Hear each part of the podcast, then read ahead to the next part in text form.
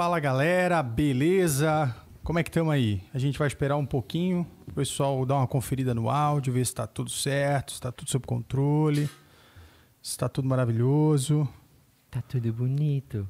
Oi. tá tudo legal, tá tudo bacana.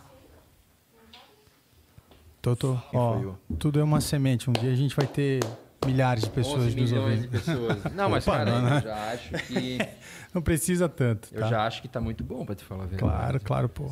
Tudo é uma, uma semente, é uma coisa que a gente tá plantando aí, com certeza vai dar muito É, certo. Só não plantem aquelas sementes que os chineses mandaram, por favor. De resto, pode plantar tudo que tiver aí, né? Então tá. Meu amigo, tô com você, por favor.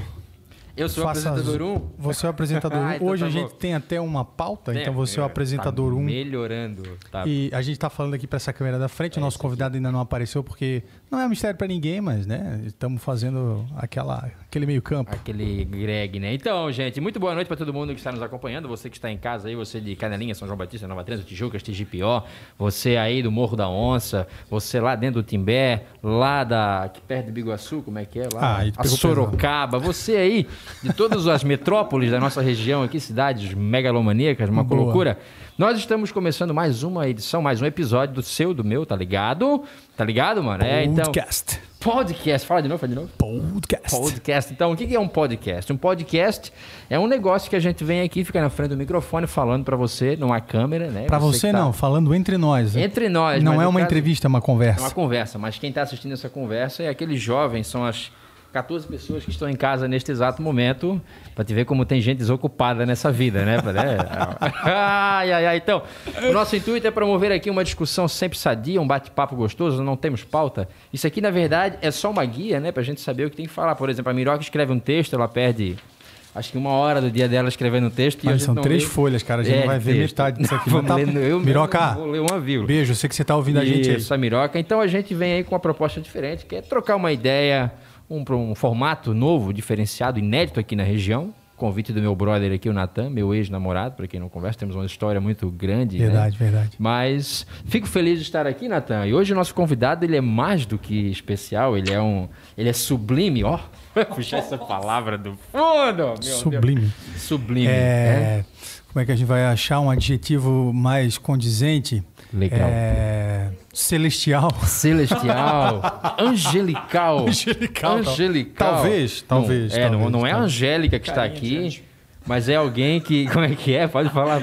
Carinha de anjo? A carinha de anjo, exatamente. Hoje o nosso convidado é o Padre Ellington. O Padre Ellington. Ellington, Ellington, Wellington, como é que é o seu nome aí? Ellington. Ellington. Ellington. E como é que foi no dia do registro? Foi, imagina que o cara que recebe. é, porque eu, eu, eu me coloco nesse momento na situação do Escrivão. do escrivão que tá lá. Sim, sim. Meu nome vai ser Ellington, mas é, é? Wellington, Wellington, Wellington. Então, boa noite, galera. Boa noite, padre. Juliana. Eu vou, boa noite. Eu vou entrar no meio aqui. Não, já, vamos embora. Isso. Tamo aí, tamo aí. Tamo aí, já vamos abusar da, da bondade da galera, então. Não, minha mãe tinha um primo chamado Wellington. O Wellington. Só que nem era com W, dele é com H. El, Eliton. Nossa. E, pois é, pra tu ver o nível.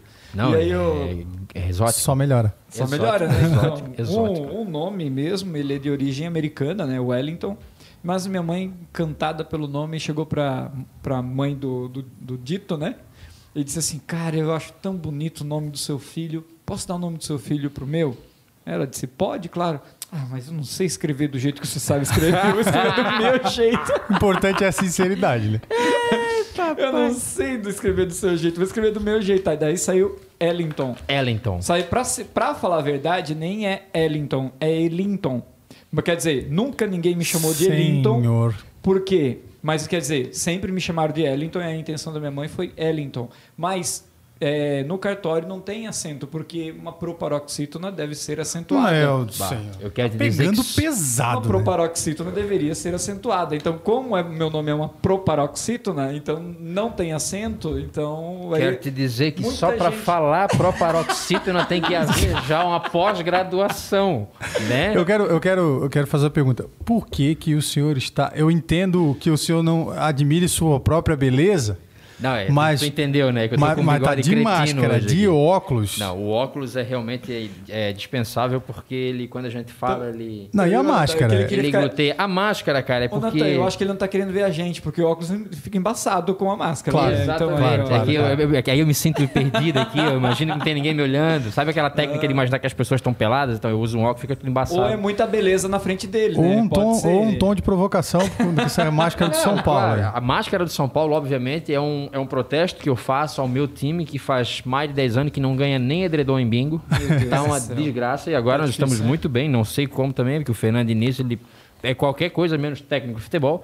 Eu acho que, inclusive, se ele botasse um carrinho de paçoca para vender aqui na, na temporada, ele iria muito melhor. É, um, um, um parênteses aí, só um comentário, né? O Flamengo tá praticamente uma mãe pro, pro, Tá, pro tá, São não, Paulo, aqui né? nós estamos Ah, é. assim. Não vou comentar que é o Rogério Senna, o novo técnico do Flamengo, Pode né? ser, pode uma ser. pequena relação com o São Paulo. Pode Eu ser. acho que é, pode ser, talvez, mas o, o que importa é que nós somos líderes, mas a questão da máscara é porque eu, eu gostaria de verdade, a gente tá, tá no final do ano, até, vamos começar a falar um pouquinho mais sério?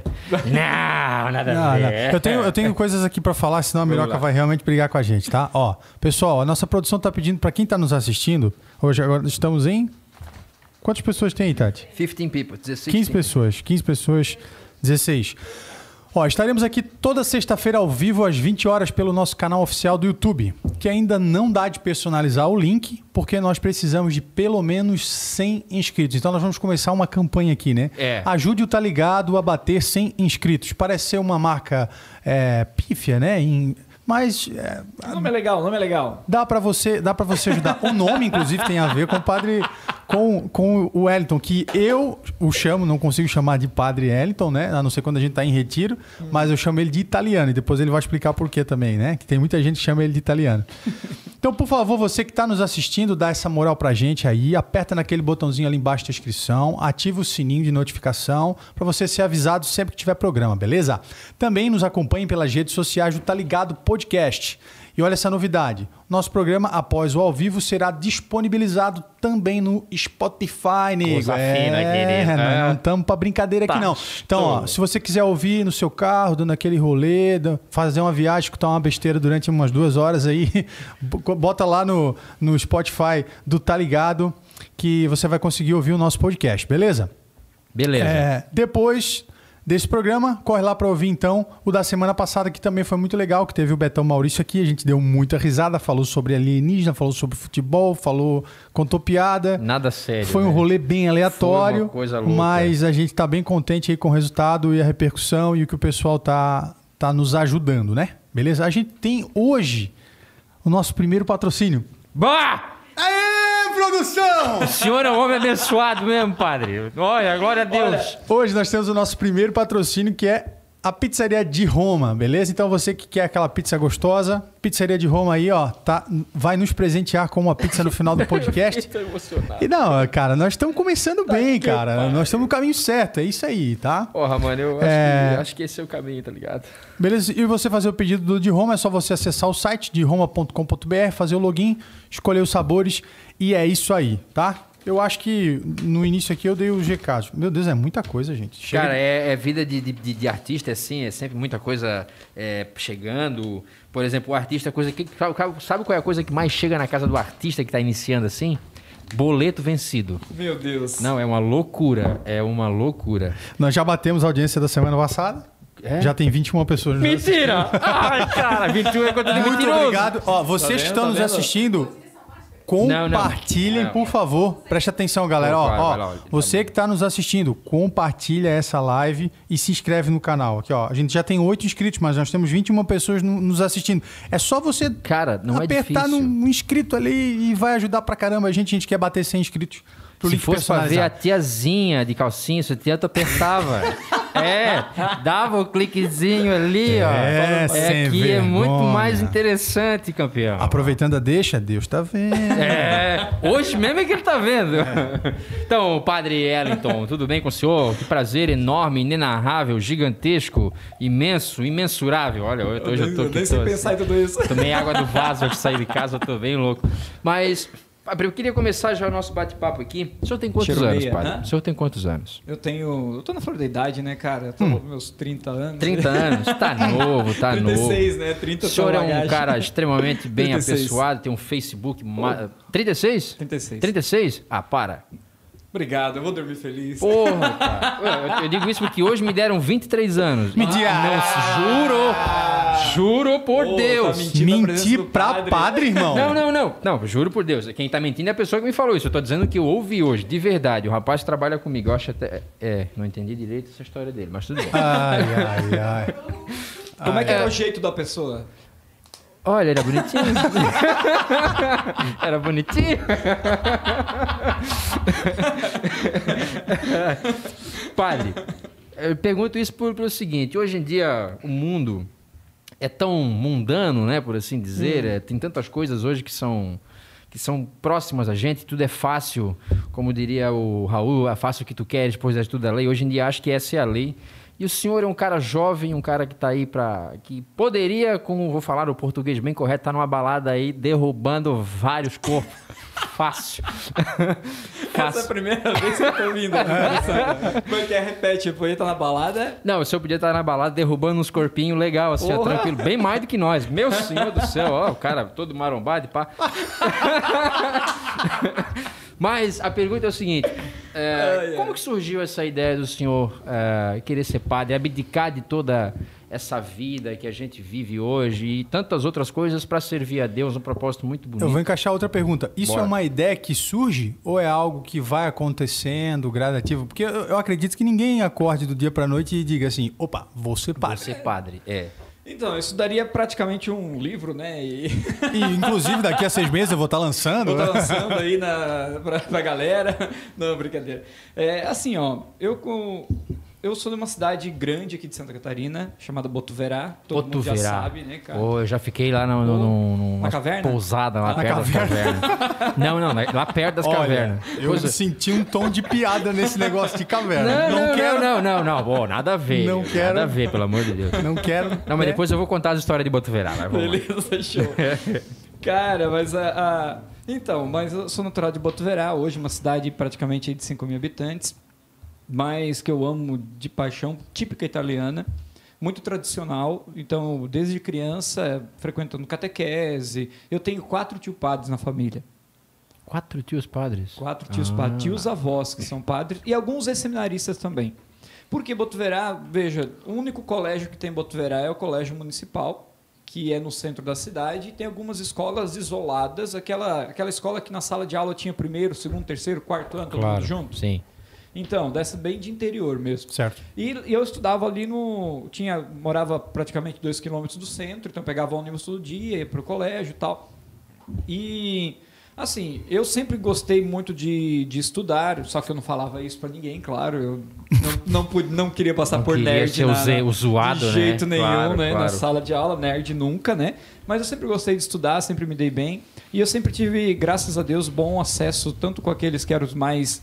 Os os mais quietinhos da sala de aula, como também Os os, mais descolados. os mais sapequinhas, vamos dizer. Os marginalzinhos, né? Pra não falar isso, tinha né? os Livre marginal. É, eu tinha um livre acesso aí. Ah, lembra César?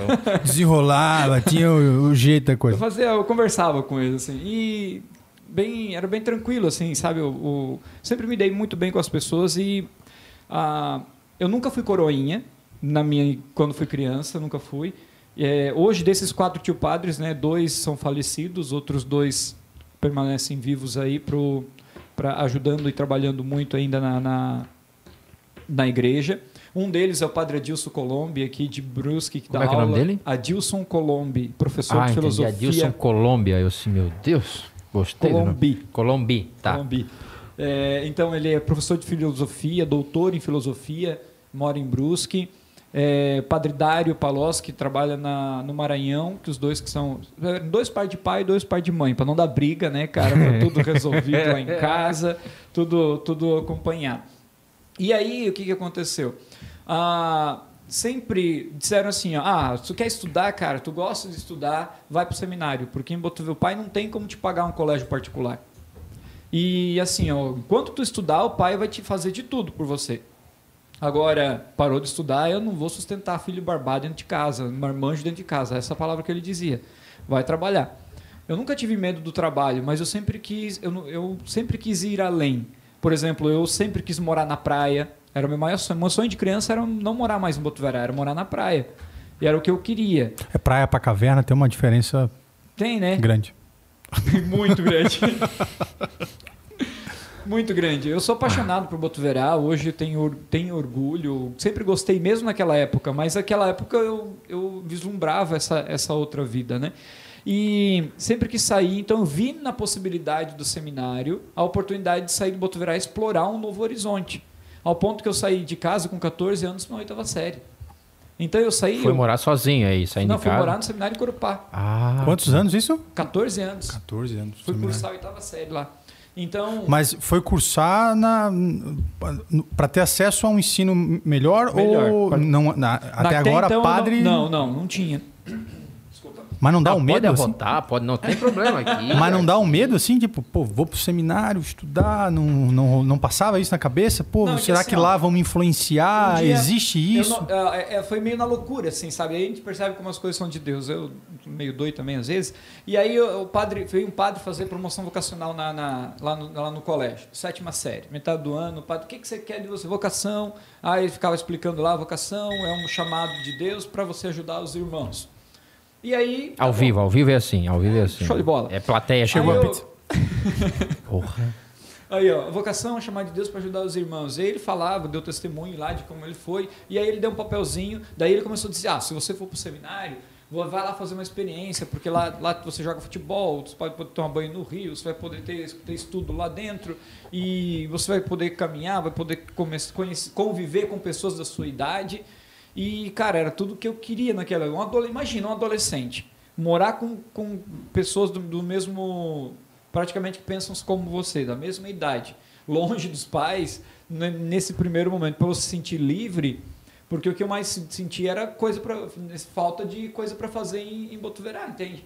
E aí, cara, querendo estudar, querendo avançar, querendo ir para frente, eu disse, cara, ele ele falou assim, mas mas para você ir lá para estudar com a gente, você tem que querer ser padre. E aí eu disse assim, então, daí ele mandou um bilhetinho, marcou, olhou para um lado, olhou para o outro, disse, ó, quem quiser ser padre, marca aí um xizinho no ser padre que depois a gente vai Tipo, voltar e conversar. tipo Godines na- naquele episódio do Chaves, né? Marcando X, jogando Isso, moeda, é, assim. e aí foi mais ou menos. Bem Eu cheguei- aleatório, Aí né? eu peguei, olhei pro lado, eu disse- daí o cara, aí o menino que tava do meu lado, o André, ele tava, eu lembro como se fosse hoje, ele jogou o papel dele, ah, respondi qualquer coisa. Ah, então tá bom, marquei o meu que queria ser padre, marquei o dele também, mandei pro padre. Tá massa. Mandei. Aí eu não sei o que aconteceu, daí uma semana depois, cara, cara, cara, o que que tu escreveu naquele bilhete do padre? O que que tu escreveu naquele bilhete do padre? Eu disse assim, pô, eu marquei que tu queria ser padre, tu mandou eu responder o que eu queria. que sacana, velho. Não, porque o padre mandou mensagem pra mim, agora ele quer que eu vá lá pra poder falar com ele, dizendo que eu queria ser padre. Eu não quero ser padre, não quero fazer nada disso, não sei o que. Daí eu falei, não, mas vamos lá conhecer pelo menos o seminário, saber como é que é. Então, pra ele não dar o cano no padre, pra ficar de mal com o padre, aí ele foi comigo fazer a experiência de seminário. Cara, quando chegamos no seminário de Corupá, quem não conhece o seminário de Corupá tem que conhecer. Pensa, um garoto de 14 anos que morava em Botuverá, que não tinha, que o mais longe que tinha viajado era até de Botuverá Bombas, Bombinhas, e vol- ir para casa de volta. E aí eu disse assim, quando cheguei no seminário de Corupá, próximo a Jaraguá do Sul, eu dou, entra aquele portal de cara, dois campos de futebol. Bah. Cara, Eu já ficava? quatro quadras no meio do que separavam os campos. Já começou a chorar. Ai, que você. e duas de vôlei e duas de vôlei no meio. Aquele castelo gigante assim, aqueles jardim bonito assim, aquele gramado verdinho. Mas você não sabia Cara. que quem cuidava do gramado do jardim era. Não sabia, são detalhes que a gente não, não presta atenção nesse Seminarista. momento, né? É, detalhes que a gente não presta atenção nesse momento. Daí eu vi aquele aquele meu, aquela casa gigante. Chegando lá, pedi pra gente tirar as malas. Ah, então, então ó, até a hora do jantar, vocês vão lá pro salão de jogos. Cara, tem um salão de jogos. A hora que eu entrei no salão de jogos, quatro mesas Tá dando de vontade de ser padre? Porra, então, cara. Era, era quatro mesas de sinuca, quatro de ping-pong, tinha aquela peteleca, que eu, pra cá eu não vi ainda esse jogo, mas é uma mesa que tem quatro buracos nos cantos, assim, você é como se fosse uma... é, não tem como explicar, você tem, você tenha nas listas do lado, você pega uma peteleca, um negócio, um disquinho redondo, e você Dá um É, peteleco. dá um peteleco nela para tentar derrubar outra na caçapa. Então, quem derrubar as, todas da sua cor primeiro ganha. Então, cara, tinha, tinha peteleca, tinha pimbolim. Pimbolim é meu, cara, era show. Cara, Resumindo, era melhor do que a tua casa. Aí, meu Bah, Deus. meu senhor. A melhor caminha que a tua. Aí eu, disse- aí eu cheguei e daí disse assim. E aí eu perguntei, já- a gente já foi curioso, tal, tal, tal. E aí tinha um rio que passava do lado de pode tomar banho no rio? Cara, terminou o trabalho no esporte, todo mundo pro rio. Tô no paraíso, cara. Meu tô Deus no do céu, tô no céu, é aqui mesmo que eu quero ficar. E aí foi, aí eu fui e disse assim, ainda vou estudar aquilo, vou estudar aquilo que eu quero, vou voltar. Aí o pai dizia assim, ó, o, o pai brincava, meu pai hoje é falecido, né? E ele, ele os amigos dele, eu falei para ele, perguntei para ele com o que, que ele achava. A minha mãe achava que eu tinha que entrar no primeiro ano, meu pai disse não, que aí vai já vai estava sério, porque o estudo de Botuverá não é tão forte, lá você vai ter aula no colégio particular, então para você não tomar bomba já no começo, é, no ensino médio, vai já, sofre um pouquinho na oitava, mas depois tu pega firme ensino médio e vai embora. Porque a minha ideia, e eles sempre me deixaram muito livres, tu pode ir. Cara, deu, uma, deu qualquer coisa lá, tu avisa que o pai sai daqui, vai lá, te busca. e tu É, no meu caso casa. foi bem parecido, só que foi assim, ó, vai, faz, se der alguma cagada, te vira. te fode. te vira.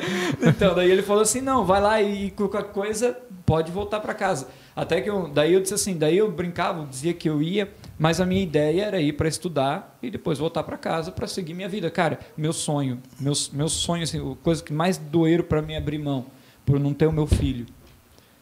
Mas, mas mais tarde eu falo mais sobre isso, porque fala daí brincava na oficina lá do meu pai, meu pai era mecânico, minha mãe trabalhava no supermercado, meu pai contando pro quando contava para os outros, né, que eu ia pro seminário, ele ficava: "Meu, cara, mas teu filho é pro seminário, tu vai deixar, ele vai morar tão longe". Ah, deixa ele, se não virar vigário, vira vigarista, então, tá beleza? Que pariu. Ai, Saía, saía falando de boa na cidade. mas briga, mas pai- Brinca, claro, claro, meu pai claro. sempre Futuro foi- vai ter. O futuro vai ter, Qualquer né? Se jeito. não vira vigário, vira vigarista, né? Então, aí o. Aí o que que aconteceu? Não, mas é, esse brincando, o pai sempre foi muito extrovertido, muito brincalhão. Pra ter uma ideia, o meu pai era chamado para ir nas festas do, do- de, de aniversário dos meus amigos, porque ele sempre foi bem, bem, bem E assim, sociável. assim nasceu o stand-up. Também. É, Aí, eu, sabe, daí eu fui pra lá, vivi a oitava, primeiro, segundo ano, terceirão foi em Rio Negrinho. E aí, quando eu fui para filosofia, que aí eu conheci o Padre Vicente, comecei a etapa do filosofia, aí teve uma, uma época uma des- desafiadora, eu já estava aí nos meus 19, 20 anos, e aí o que foi que eu decidi realmente ir para a, a ser padre, né? Aconteceram algumas situações lá no seminário. ah, é, não, agora. Envolvendo. Não, não, mas as- é, assim, eu acho que né, não tem por que a gente não falar sobre É, mas isso. com Não temos certeza, tempo. padre. Não temos tempo limite. Ah, Não é. tem ninguém que pode dizer assim, ó, não fala sobre isso. Tipo assim, eu fazia umas vigílias, né? eu rezava. Ó, não eu- precisa falar o nome da santa, mas a gente quer saber o que, que aconteceu. Ah, agora, agora que eu entendi. Olha o inocente Não, aqui, ó. O mais inocente aqui. Não, já tinha vigília, passava as noites em branco, rezando, glória, claro, né? Não, agora eu entendi. Não, mas é. É. Não, não, eu não Ah, o, tinha. menino, o menino deixou a inocência dele em Isso é casa. o tipo de coisa que é o seguinte, padre. Isso aí ou transforma a vida do homem numa maravilha ou leva o homem para uma derrota. Então o senhor entendeu bem isso, o senhor quer a distância. eu não quero, eu não Mas é quero. bom tomar um cafezinho, Vamos, não, Tem um tá. cafezinho aqui Mas assim, pra gente tome tomar. um, tome um café e, e nos conte, porque ah, eu acredito que a audiência. Enquanto você toma um café, eu vou aproveitar aqui, ó. Pois é, é, que tem um pessoal- Ah, Então temos que seguir um roteiro, tá ligado? O pessoal tá dando boa noite aí pra nós, tá comentando, Tem, tem ó. Tem gente. gente. dizendo que o padre é pé de valsa. Verdade. Verdade. Né? A gente Como, já. gente? Eu não tô A sabendo. gente, a gente já tocou muitos casamentos no qual ele ele estava celebrando e ficou pra festa, né? É um dos poucos padres que fica pra festa. Aí ele sim, hein? fica e dança e dança bem. Dizem que aqui que ele é o melhor jogador de futebol de Betânia, isso eu discordo. É, dá um oi aqui, ó, pro pessoal. Emily Cristine Dias, Nani Jimenez, Nath. ah, Nath. Nath. Nath, Nath Jimenez, Bruno Renato, grande abraço. É, o Ramon, Ramon Sá, paizão, grande beijo, obrigado pela audiência. Aiza Carvalho. é, Aí você é lá do Rio Grande do Norte, ó. o Betinho, o gente, Betinho hein? tá assistindo a gente também, Betinho Cara, estamos Souza. chegando em 30 pessoas, velho. Luciane Vargas, a nossa querida Pepa aqui, da, da Como é que é cidade de São João? Batista. Ô, eu, Pepa. não, eu não, entendi, não entendi o comentário do Bruno, eu nem sei onde fica o caixadaço. Ah, Tô falando sério, eu não sei.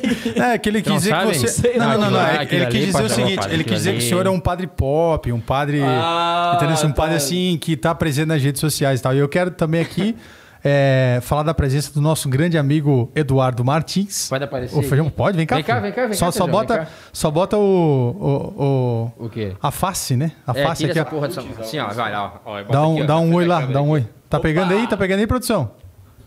Isso, é bo- boa noite, Oi, boa pessoal. noite a todos. Como estão? Olha, não como... vo- é. não como você, mas gostaria muito. Aquela... Tem que arrumar uma sonoplastia pra piada Meu ruim, produção. Deus do céu. Eu, É? eu vou arrancar essa máscara aqui que eu tô indignado. Pra quem, não- pra quem não conhece, o, o, o, o- Feijão é juiz de paz que tu, o, o que você faz, é isso? O- o- é, ele também faz celebrações de casamento. Então hoje a gente tá aqui numa grande celebração e tá todo mundo junto e misturado. E é isso aí. Pessoal, ó, continuem comentando, tá? Ó, você que tá, ouvi- ah, tá, tá assistindo aí, se você, por favor, faça isso. Se não for porque você gosta da gente, faça por pena. Mas compartilha. compartilha esse link aí no seu Facebook. Manda na sua lista de transmissão. Tem aquele grupo da família que você fica mandando bom dia chato pra cacete. a gente ainda tá todo só em oito inscritos, Toco. Pede pra ele se inscrever É, aí embaixo. então, escreve, inscreve. Eu, eu nunca imaginei que fosse da minha vida, eu de adulto, depois de pai de família, que eu vim para fim do microfone pedir para alguém se inscrever num canal do YouTube. Mas a gente faz coisas porque o leite não tá 47,80 a lata. Passou a contabilizar coisas agora em leite e fralda dele, Então né? a gente já Pai tem, recentemente. é claro, a gente tem que pensar em tudo. É, então, se- Quantos meses? Oito meses. Oito meses? Hoje. Hoje, ele faz oito Olha, meses parabéns, hoje. me- é. Mesversário. é Mesversário, falar exatamente. Mesversário. Meu filho é minha vida. Meu Deus do céu, nem vou começar a falar porque eu vou chorar aqui. Mas se inscreva no canal aí, ative o Vai pro sininho. seminário, né? É. Oi?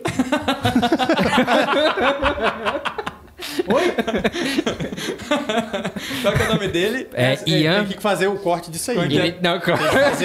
Vai ter que fazer o corte Oi? disso aí e editar depois. É, o nome Padre é de presidente da República, Ian Sebastian Padilha Fritzen.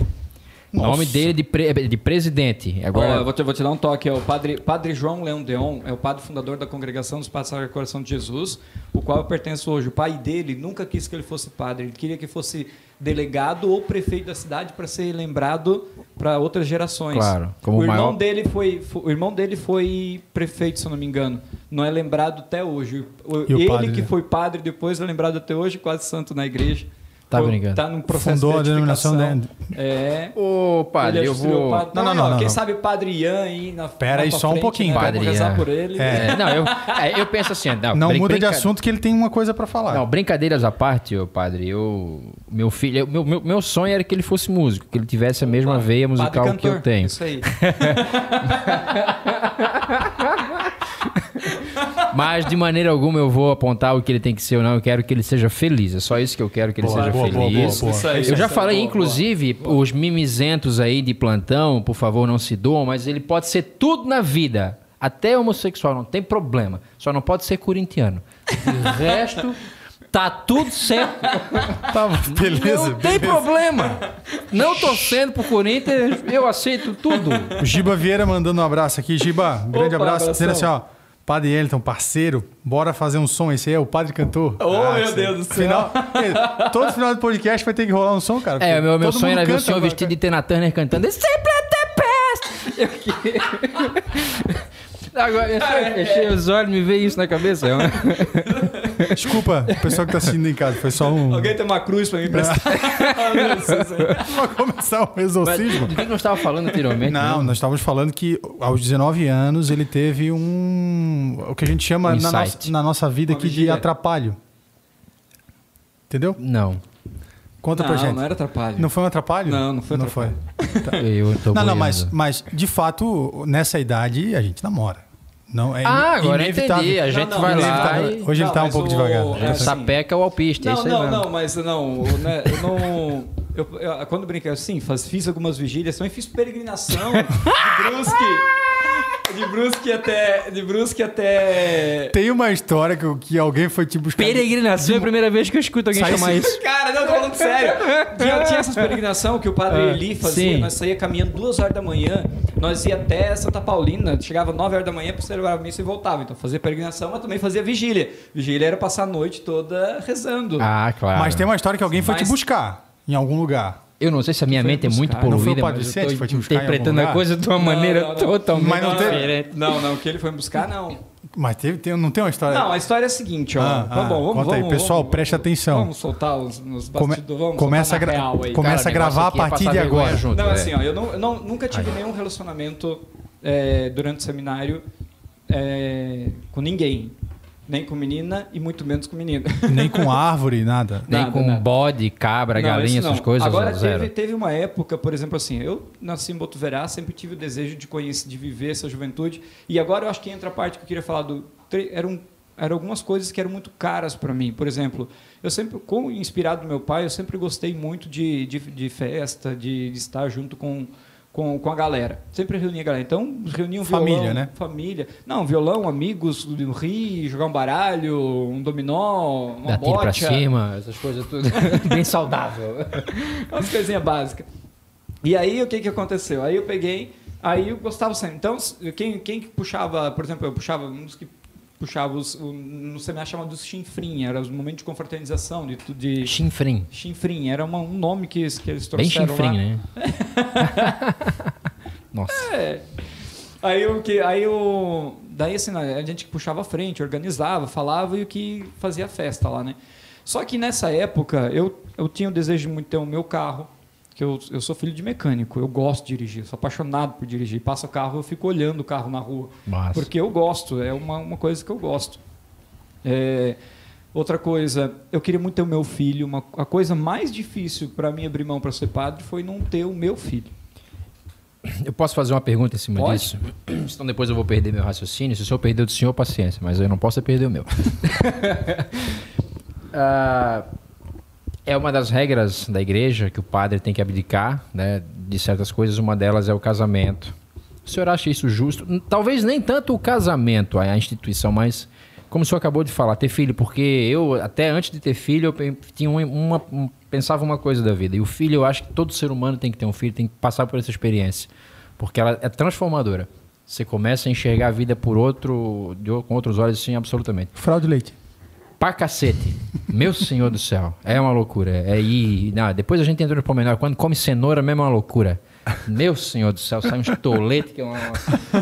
Laranja, né? Deus Laranja, senhor do bem céu. laranja, bem Ah, laranja. Perfumado. O senhor acha justo isso, padre? Mas dá, dá pra Olha, responder no final do é, raciocínio. pode ser. É, eu pode acho assim, isso é uma pergunta essa que vai dar bastante pano para manga, porque a reflexão ela é mais profunda. Eu acho que ela é mais, mais, mais profunda e mais. É porque eu pensei uma bobagem agora. Imaginei. Aí ó, ela é mais delicada porque eu acho que envolve vários fatores. Porque no início, na- nos primeiros, na- no- nos primórdios da igreja, os padres eram casados. E isso foi reinterpretado depois. Então, até se cogitou que o Papa Francisco voltasse a retomar a possibilidade de padres casados. Então, isso pode ser que o próximo Papa ou outro Papa que venha, outra interpretação que se tenha, que, que, se, que mude. Agora, por enquanto, hoje a lei é essa e a lei é clara, vamos dizer. Aquilo que a gente usa no futebol, né?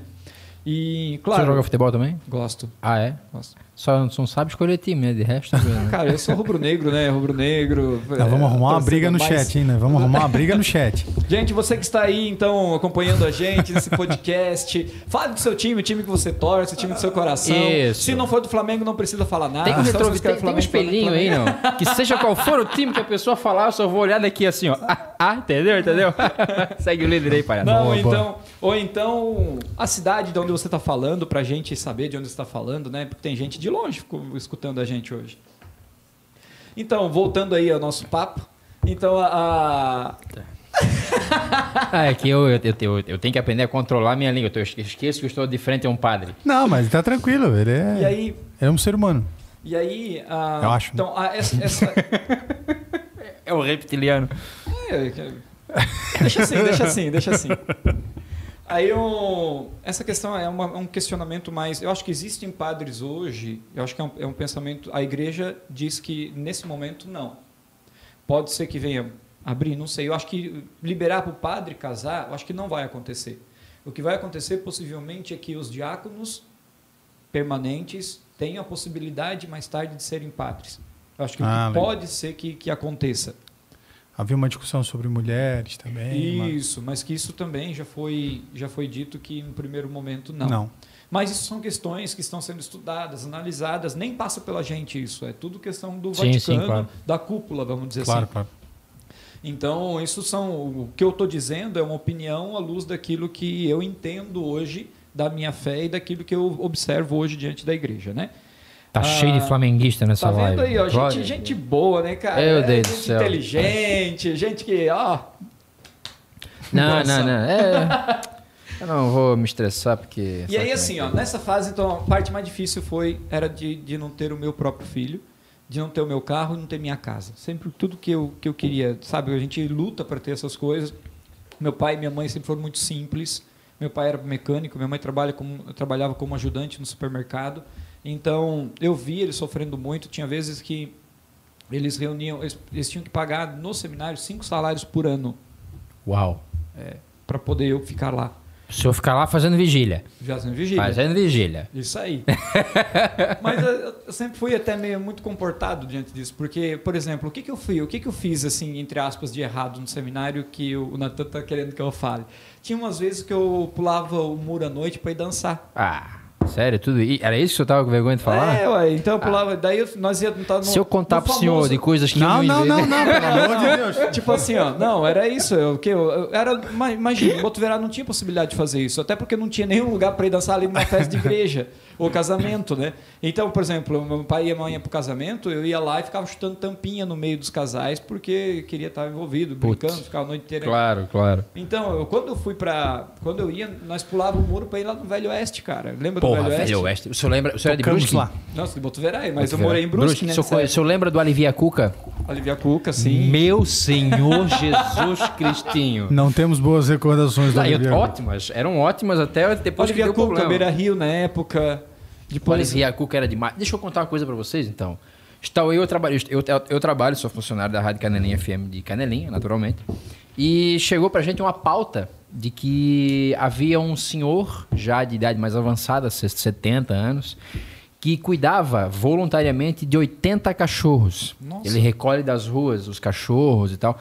É, a, gente foi fazer uma matéria, é, contar a história desse cara, porque é uma pauta muito interessante, tem um apelo, funciona bem. Né? Faz espetinho, né? Hã?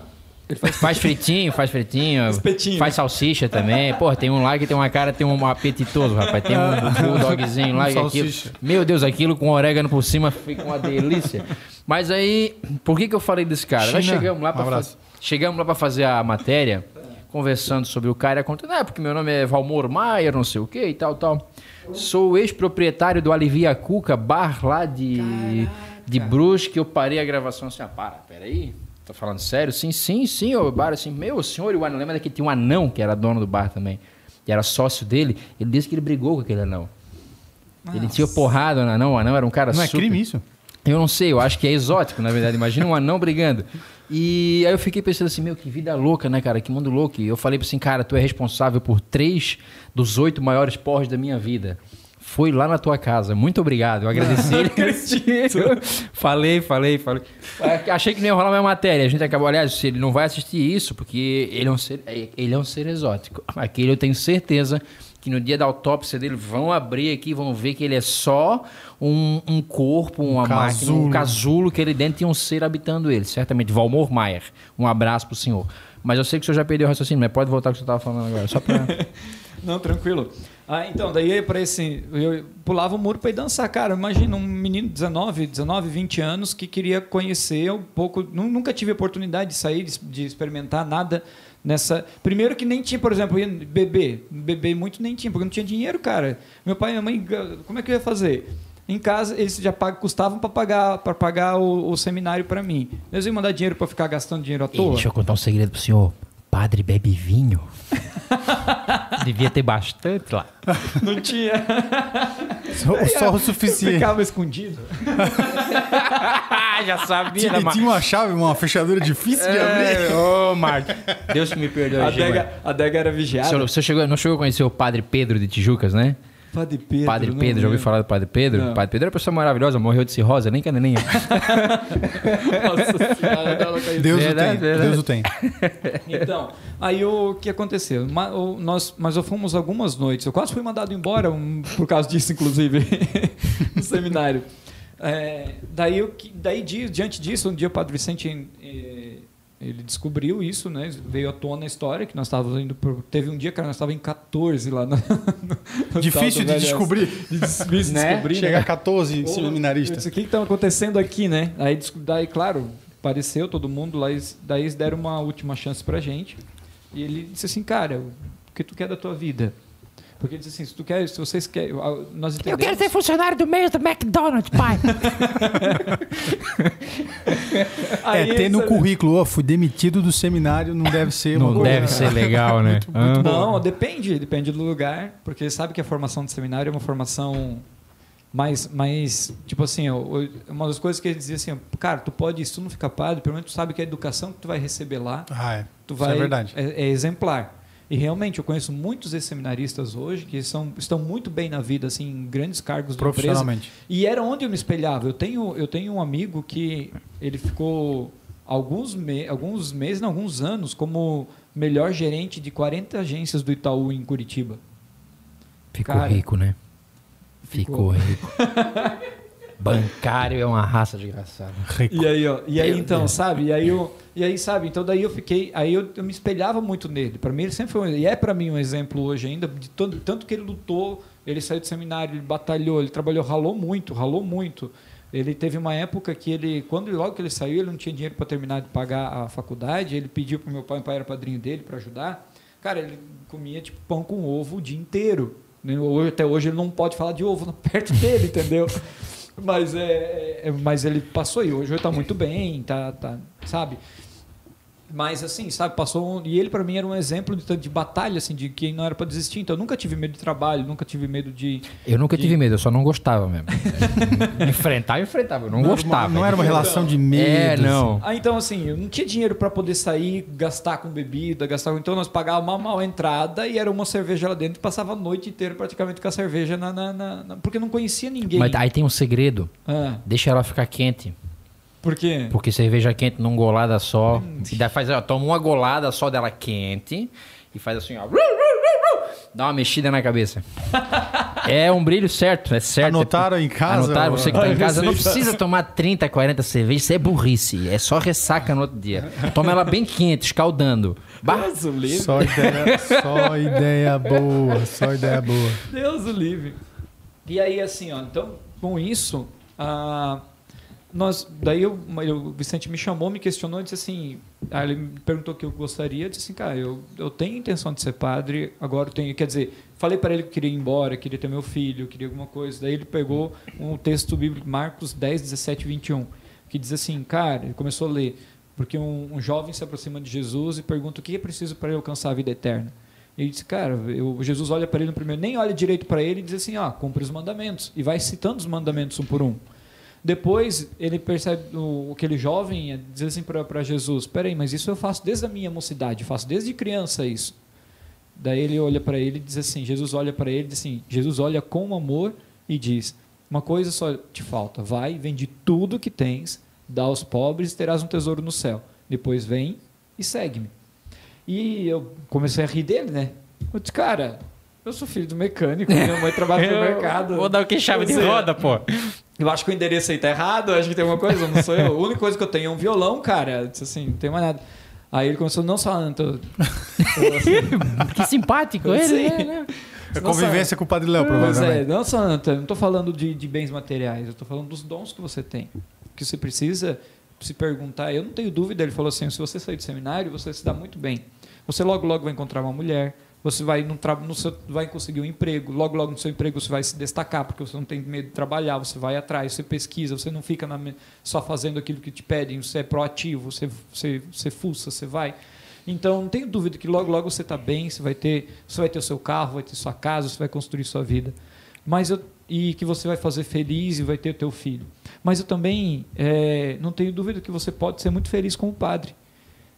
Porque você conversa bem com as pessoas, as pessoas gostam de estar perto de você, você tem, eles, eles gostam de te ouvir, você sempre tem uma palavra, você conversa desde o mais quietinho, com, desde o mais falante, você não tem problema de lidar com, com as pessoas. Então você é uma liderança, as pessoas gostam de estar perto de você. E sabe, eu, eu sim, mas eu não me vi assim. O senhor não pensou de repente em ser, ser político, alguma coisa assim? Não, Não, queria político sujar não. o currículo, né? Não, é, para ser sincero, o meu pai, ele, ele, ele até cogitou a possibilidade naquela época, disse, ah, se ele voltar para casa e não for, não for padre, e depois que ele me falou mais tarde, né? Não, quem sabe ele iria tentar, tipo assim, uma carreira política lá na, na, na nossa cidade, alguma coisa assim, Sim, mas sim. Nunca, nunca chegou a me fazer uma proposta ou falar qualquer coisa, porque eu, sinceramente, eu nunca, nunca gostei muito desse lado do- da questão política por causa da corrupção que tem por detrás. Eu sei que eu sei que precisam pessoas boas se envolver com a política, mas me machuca muito e e eu sei que como uma como autoridade religiosa eu preciso conhecer, eu preciso me posicionar também. Não tomar partido, mas, mas, mas me posicionar. Como eu também, como me posiciono algumas vezes, sou bem crítico em relação a isso. Mas ah, querer estar no meio para ser só mais um, eu não ia aguentar. E eu não, ia conseguir viver assim, porque eu sou muito intenso naquilo que eu faço, não consigo viver fingindo, sabe? Então, então o que, que eu decidi? Fui pro seminário e falei pro Vicente, olha, Vicente, eu disse assim, ó, do que eu quero, depois que eu falei tudo para ele, ele, falou para mim que eu podia ser feliz. Cara, tu pode ser muito feliz como padre também. A pergunta que você tem que fazer é, será que você não pode dar um pouquinho mais de você para Deus? E aí, daí eu disse assim para ele, tá, mas fiquei aquela cara, né? Vou, não vou, vou, não vou. Aí ele disse, tá, vai, faz o seguinte, vai rezar esse texto e depois tu me dá a resposta. Aí eu fui, eu saí de lá, levei um, um tapa com luva de pelica, né, naquele momento. E aí quando eu voltei, eu disse para ele, ó, eu vou, eu vou tentar. Porque daí ele também disse assim, ó, até agora tu viveu no seminário que eu acabei pensando em sair. Será que não está na hora de você agora começar a viver pensando em ficar? Porque você não fez a experiência ainda. Então tá bom, como bom italiano. Entendi. Aí eu disse assim, entendi o recado, vou tentar ficar. Mas eu disse assim para ele, escuta aqui, vou dar uma chance. Ele falou assim, dá uma chance para Deus, pelo menos, tentar te convencer. Eu disse para ele, ó, eu vou dar uma chance. Vou dar uma chance. E se não for, eu rumo minhas coisas tudo e vou embora no mesmo lugar. Mas eu, como eu sou italiano, da agora para me provar do contrário de novo, a pessoa também tem, Deus tem que ser bom. Persuasivo. então, como ele me convenceu a tentar experimentar de novo, agora tem que ser bom para mim O fazer. senhor é de origem italiana? Sou. O senhor gosta de polenta? Oh, É?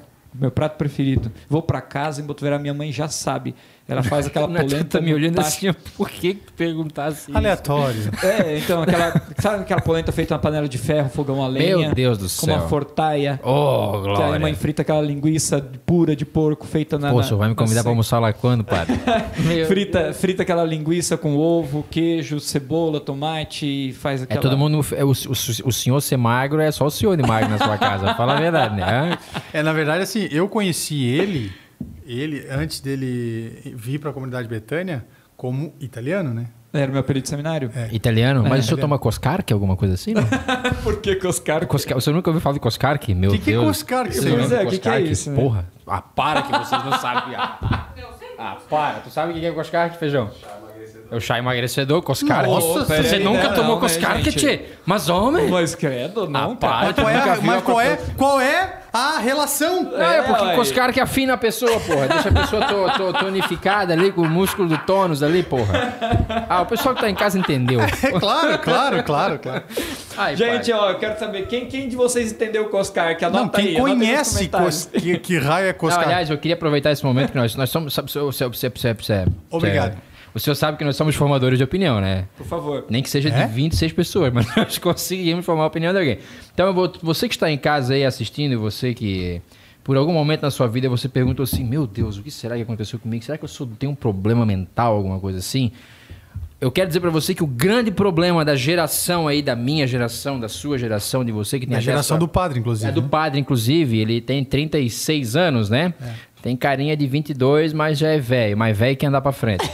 e, mas eu quero dizer que o problema dessa geração foi o biotônico Fontoura.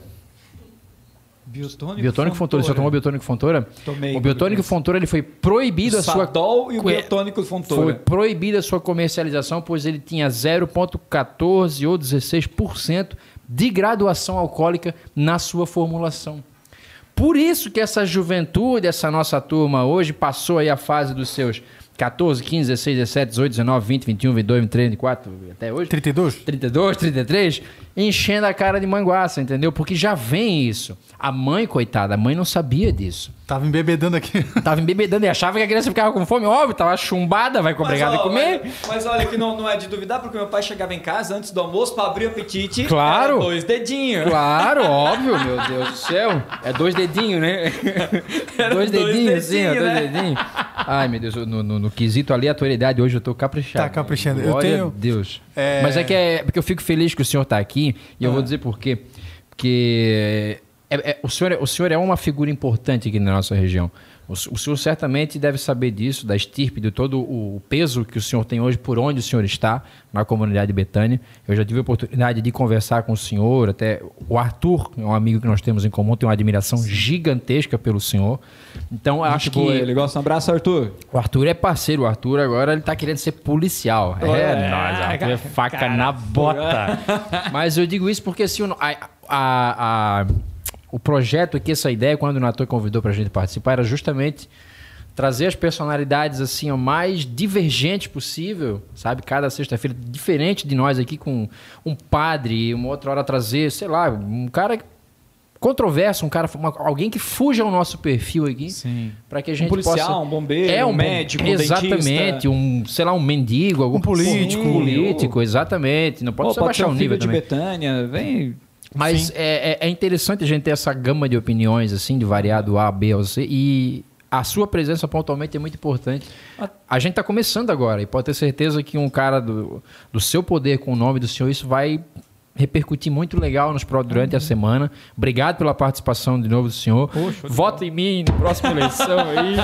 Ou vote nele, né? Porque você tá vote. pedindo voto pra ele. Não, mas de verdade, eu, agradeço tô... a oportunidade, meu Deus do céu. E quando eu fico nervoso, cara, eu é porque eu, eu tô um pouco nervoso porque eu sou extremamente debochado, Sem freio, desbocado, sem freio, sem, sem limite freio. totalmente. E eu fico quando eu fico nervoso, eu fico meio banzo, meio É, bocó é. assim. Então o senhor Não, tá indo bem, tá indo bem. É, eu, então tava um pouco, eu, tava um pouco- eu tô aqui um pouco tenso, porque qualquer momento pode vir. Pode vir uma cagada. Pode, acabou o programa. A gente pode receber um processo É e nunca mais. Proce- Aliás, eu tenho uma pergunta para fazer pro senhor, que eu fiquei a semana inteira pensando nessa pergunta. É uma pergunta meio assim, coisa, mas é uma pergunta que eu, eu- eu tenho uma curiosidade, né? Mas eu vou deixar para fazer depois. O senhor pode continuar o papo de vocês Não, não. aí. Eu tenho coisa para falar em relação ao Padre Elton. Ele hoje, na verdade, ele tem uma presença digital com a juventude muito forte, muito grande, né? Tem programa, é, teve muito tempo programa de televisão lá em Curitiba. em Curitiba. É, a gente já, já participou de alguns encontros na igreja junto, retiros e tal. Eu queria que tu falasse um pouco sobre a questão da, da juventude e as referências que hoje a juventude tem. Porque, como o Toco estava falando, na verdade, hoje, na nossa região, para muitos jovens que procuram uma cura, uma presença, o senhor é uma referência. Né? E eu queria, que- eu queria que o senhor dissesse para nós essa importância, assim, porque o senhor tem. Hoje tem um programa chamado Deus no Comando, aqui na, em Tijucas, no VIP Social. Sim. É, retiros em Betânia, claro, agora com a pandemia isso mudou, o cenário mudou bastante, né? Essa Aham. presença é- é, na igreja é muito importante, a presença física de estar junto no mesmo ambiente. Mas eu queria que o senhor dissesse um pouco, contasse um pouquinho para nós sobre isso, sobre essa presença na internet, sobre uma possível carreira aí como um cantor, um, Nossa, meu Deus. E eu gravação você de um falasse CD. também sobre a presença de Anitta, pode ser? Eu acho que isso tem a ver com a pergunta dele no final. Cara, eu- quem que é Michele Padilha? Eu não... É, é o meu, meu, é o meu amor. Ah, porque ela falou assim, "Ô, Juliano, graças a Deus que você é bem diferente do padre. Eu não sei se isso foi um elogio ou se foi uma bronca. Eu sinceramente, eu não, não entendi, ô Mi. Explique-se melhor, por favor. Manda mensagem explicando aí, por favor. Só Não, não, explica queima- no chat. É, não, claro, no chat. Explica no óbvio. chat. Só já não queima o filme do pai, por favor. É. pode eu já falar. vou, Michele, eu já fiz a profecia do Ian, né? Então agora. É, o Ian vai ser padre. Depois no highlight o senhor vai ver como ele vai ser padre. Não, mas tem muitos padres que converteram. Ó, pra ter uma ideia, um cara legal pra vocês trazer aqui, o cara de Joinville, eu- ele vai estar tá, vai ver transferido pra Itajaí. Um padre que hoje que foi DJ do Baturité. Ah, para. Tô falando sério, o cara foi DJ do Baturité. é Baturité padre. existe ainda? Não, né? Na época Imagina do- tu chegando na igreja dele e tá Conheceu- chegando assim, ó. Seja bem-vindo aqui à nossa igreja. Meu, meu amigo, ele, o. Que loucura. Eu Era o DJ Vagalume. DJ Vagalume acendendo a sua fé. É isso aí, Glória ó. a Deus. slogan aí, ó. Ele é padre hoje. DJ Vagalume é padre amado. hoje. Eu posso contar uma história pra vocês? Por favor, Aqui, fica à claro. Nós vamos ter que criar né? um, Claro. um, um quadro nesse programa que é o Contos do Toco. A Michelle Padilha, a família dela, ela é, é- é evangélica. Eu vou apanhar a hora que eu chegar em casa. E um dia ela me convidou para ir até uma, uma- um culto da igreja lá.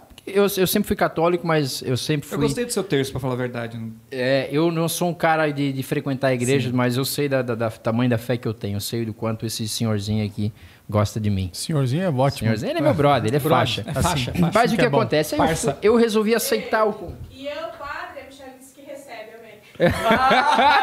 tá vendo? E aí o que acontece? Ela me convidou pra ir nesse culto. E eu fui, né? Como diz o coito, vamos lá ver qual que é essa pira, né, cara? Vamos ver qual que é essa pira aí. Cheguei lá.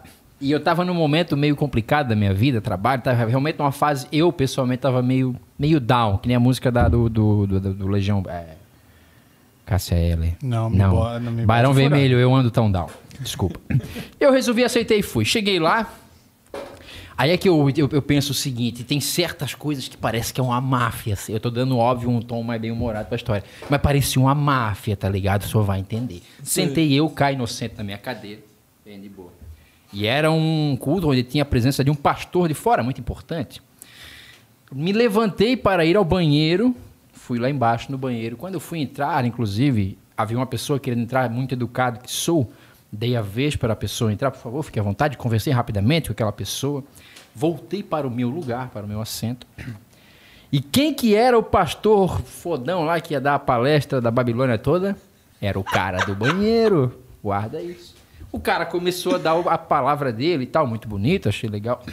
Cara, teve uma hora que ele parou e fez bem assim, ó, por Deus, ele girou, apontou e fez assim, ó. Aconteceu uma coisa agora comigo no banheiro. Ai, eu já me gelei, cara. Eu já encostei na cadeira aqui, ó, assim, pá, que que deu? Vai dar merda. E ele falou sobre a história de Jó. A Ah. história, se eu não quero, Jó é um profeta, é alguém que era que tinha que é abençoado, que tinha um caminho para trilhar para Deus, e ele acabou se desvirtuando desse caminho, mas lá na frente ele voltou. E ele falou de mim, dizendo que eu lembrei para ele a história de Jó. E aí ele começou a dar a minha descrição. É um rapaz que está aqui sentado numa cadeira, está com uma camisa xadrez, uma calça jeans. Primeira coisa que eu cheguei na igreja, todo mundo lá de terno, gravata, os cabelos, e eu de calça jeans, único de camisa xadrez, dois brincos na orelha, uma rana no braço desse tamanho, totalmente aleatório dentro da igreja. E aí ele começou a falar umas coisas. E teve uma coisa que ele falou que aquilo me tocou. Quando eu tomo muito assim na cola, Aham. eu tenho uma coisa comigo que era eu chegava na frente do espelho e eu dizia assim, ó, porra, por que que tu é tão idiota? Por que que tu foi trouxa de confiar o, né, de ir por esse caminho ou confiar nessa pessoa? E teve uma hora que ele virou para mim assim, e você não precisa ir para frente do espelho perguntar para Deus por que que você é assim, por que que você é desse jeito se você é idiota. Ali, ali ele me acabou, ali ele Não acabou passava uma agulha. não, ali, ali eu digo pra ti que Deus trabalhou. Santo foi forte. totalmente. Só que eu digo pra ti que eles trabalham tudo macumunado, é uma, é uma espécie de uma máfia. Porque quando ele falou aquilo, obviamente eu me emocionei, eu dei uma chorada. Né? Eu... Aí, porra, eu fiquei emocionado, comecei a chorar e veio dois caras atrás de mim, já botaram a mão no meu ombro. Vamos lá na frente e rezar, irmão. Vamos lá que Jesus vai rezar por você. Eu não tenho problema nenhum com coração com Jesus, eu gosto muito dele. né? É uma pessoa que, né? Gente boa. Gente boa, assim, vamos, vamos lá. Ele me pegou no momento de fraqueza, cara, me levaram lá na frente. E aí, e quando, e esse tipo de coisa acontece quando a pessoa vai aceitar Jesus, né, na, na religião deles, que se aceita Jesus e tal. E eu não sabia que era isso. E eu, vamos lá na frente, vamos rezar. E o cara começou a botar a mão na minha cabeça, começou a aceitar Jesus. E eu pensei comigo, meu, eu devo ser um ser humano muito merda. Porque eu sempre vejo essas coisas de aceitação e o cara cai. E tem aquele insight. E comigo não aconteceu nada. Eu assim, meu Deus, Deus não deve gostar de mim, cara. Aconteceu alguma coisa. Olha o que passou na cabeça dele. Não, total. Aí, pra fechar ainda o acontecimento, eu tenho parentes, primos da minha família que são muito, muito fervorosos, né? Evangélicos. E eu tô aqui me recuperando daquele baque todo. assim, Eles uma- estavam presentes? Com certeza, e eu não sabia disso. Meu E um já botou a mão no meu ombro, que Deus bom do que céu. você tá aqui, que Jesus entrou na tua vida, agora você vai largar os vícios, essa vida é promíscua, não sei o que. Eu assim, meu Deus, o que que eu fiz? Quando eu cheguei em casa, no meu WhatsApp, no grupo da família, já tinha Bombando. mais de 100 mensagens. Bombando. O Juliano aceitou Jesus, o Juliano agora vai ver a vida não sei o que. Eu assim, meu Deus. Não acabou por aí. Eu tô eu em casa, meu trabalhava em casa, escritório em casa. Aparece uma pessoa lá em casa, meu primo, não vou dizer o nome para não ficar complicado. Cara, ele entrou, convidei ele para tomar um café e tinha uma obra do meu lado, do lado da minha casa, construindo um prédio. Ele sentou na mesa. Eu achei que ele fosse tomar um café comigo e conversar comigo. Ele sentou na mesa, botou a mão no ombro e começou a falar como se tivesse o mundo acabando. Os caras da obra pararam a britadeira que eles estavam para ver o que estava acontecendo na minha casa. Por Deus, por Deus. Eu assim, cara, não me leva mal. Mas assim, ó, quer conversar comigo numa boa? Vamos conversar, não precisa gritar. Não precisa. Eu não sou surdo, Deus também não é surdo, amigo. Então eu tenho essa passagem histórica para lhe contar desse meu quase convertimento que acabou virando um suplício da minha vida por causa dessa minha Não, mas família. é, mas assim, ó, que às vezes a gente- as pessoas confundem e, e o que você deve ter vivido naquele momento, que é o momento da aceitação, o momento do batismo do Espírito Santo, que nós chamamos, porque nem sempre realmente acontece o repouso, acontece o, o famoso desmaio, nem sempre acontece é, dessa forma, né? Por exemplo, o- Essa coisa, essa coisa mais. é, vamos dizer assim, Fervorosa, mais, mais assim. fervorosa, emocionante. Ele, ele acontece, tipo, tem pessoas que não sentem nada realmente. É um- porque é escolha, sabe? É uma, é uma decisão que você E toma. tem, e tem gente, né, Padre Elton, que esse processo ele é mais racional. Claro. Né? Foi isso que eu digo. Por exemplo, o Monsenhor Jonas. O Monsenhor Jonas da Bíblia, não sei se você já ouviu falar, é hoje o fundador da comunidade católica Canção Nova, que é fundador também do canal Canção Nova, que no mundo inteiro ela é alcança, né? Ele disse assim que o dia que rezaram por ele, ele disse assim, o que que quero receber esse Espírito Santo, porque todo mundo repouso, mas disse- ele ficou tão decepcionado, tão decepcionado, porque ele disse assim, é, todo mundo rezando, falava que sente isso, sente um fio na espinha, porque sempre um tremelique no, no corpo, porque sente para como se alguma coisa estivesse se envolvendo. Ele disse, eu não senti nada, ele falou. É, então eu pensei assim, meu Deus, eu devo estar com a minha vida. Eu, eu sou próprio filho de Satanás, porque nem uma coceirinha, nada. Então, meu Deus. Aí ele falou assim, não, não senti nada. Só que no outro dia, ele disse que ele acordou, ele não conseguia mais parar de rezar. Ele pegou, começou a ler a palavra, ler a palavra, ler a palavra, não parava de rezar, ele queria rezar, ele queria ter contato. E então foi esse desejo que ele que ele que ele sentiu, sabe?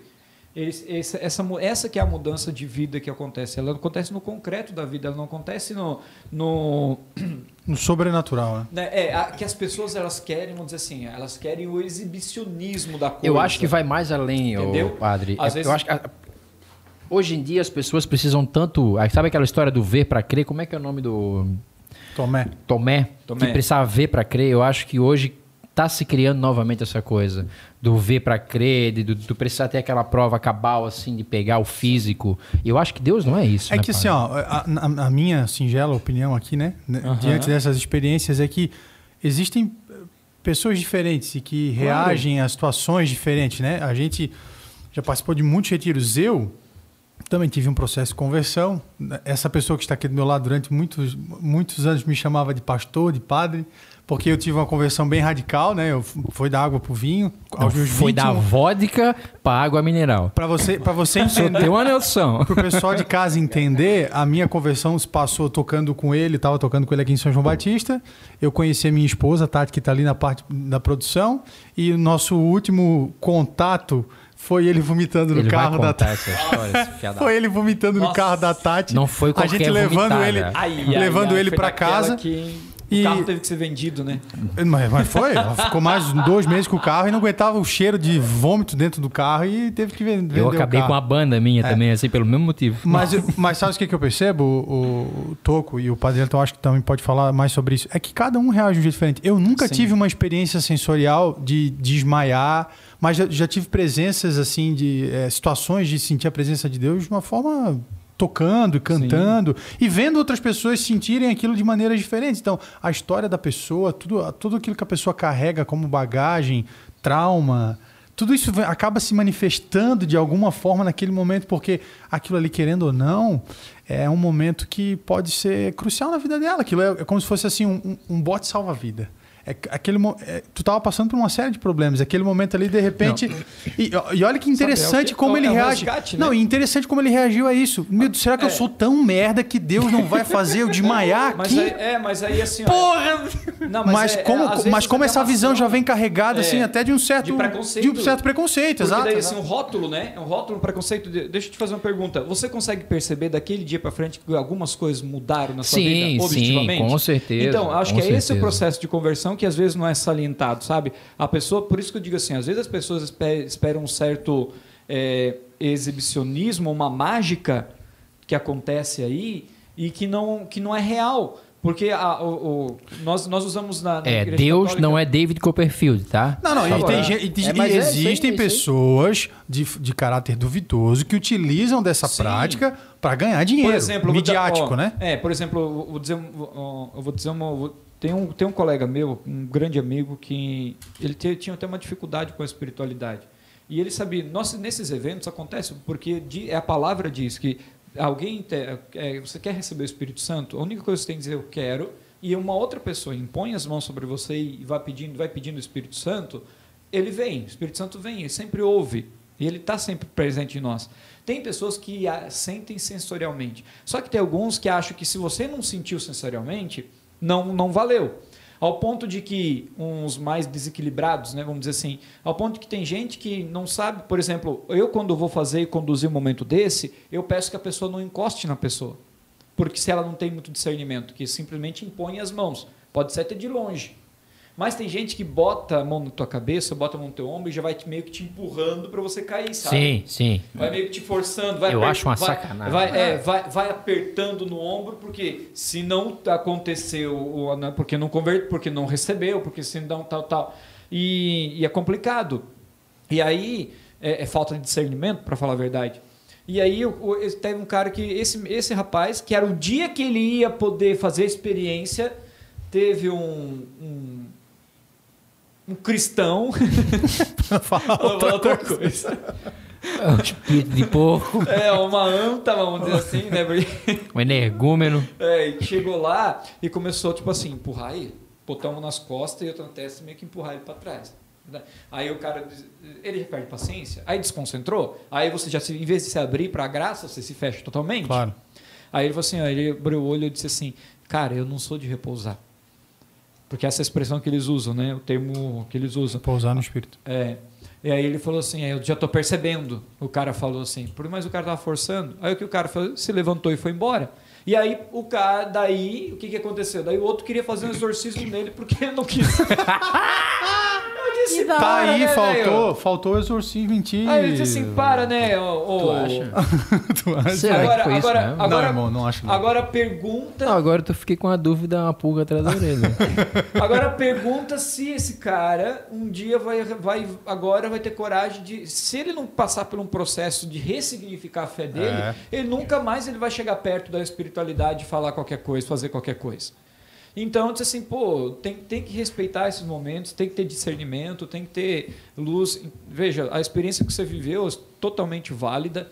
É, hoje, graças a Deus, é, não- nós não estamos mais limitados a, a as barreiras das instituições, mas a gente sabe que o Espírito Santo ele está presente em, todas as pessoas, em todos os lugares. Agora que existem pessoas que agem em todos os ambientes, tanto na Igreja Católica quanto nas outras denominações, para tem gente que tem boa intenção e tem gente que tem má intenção. É real.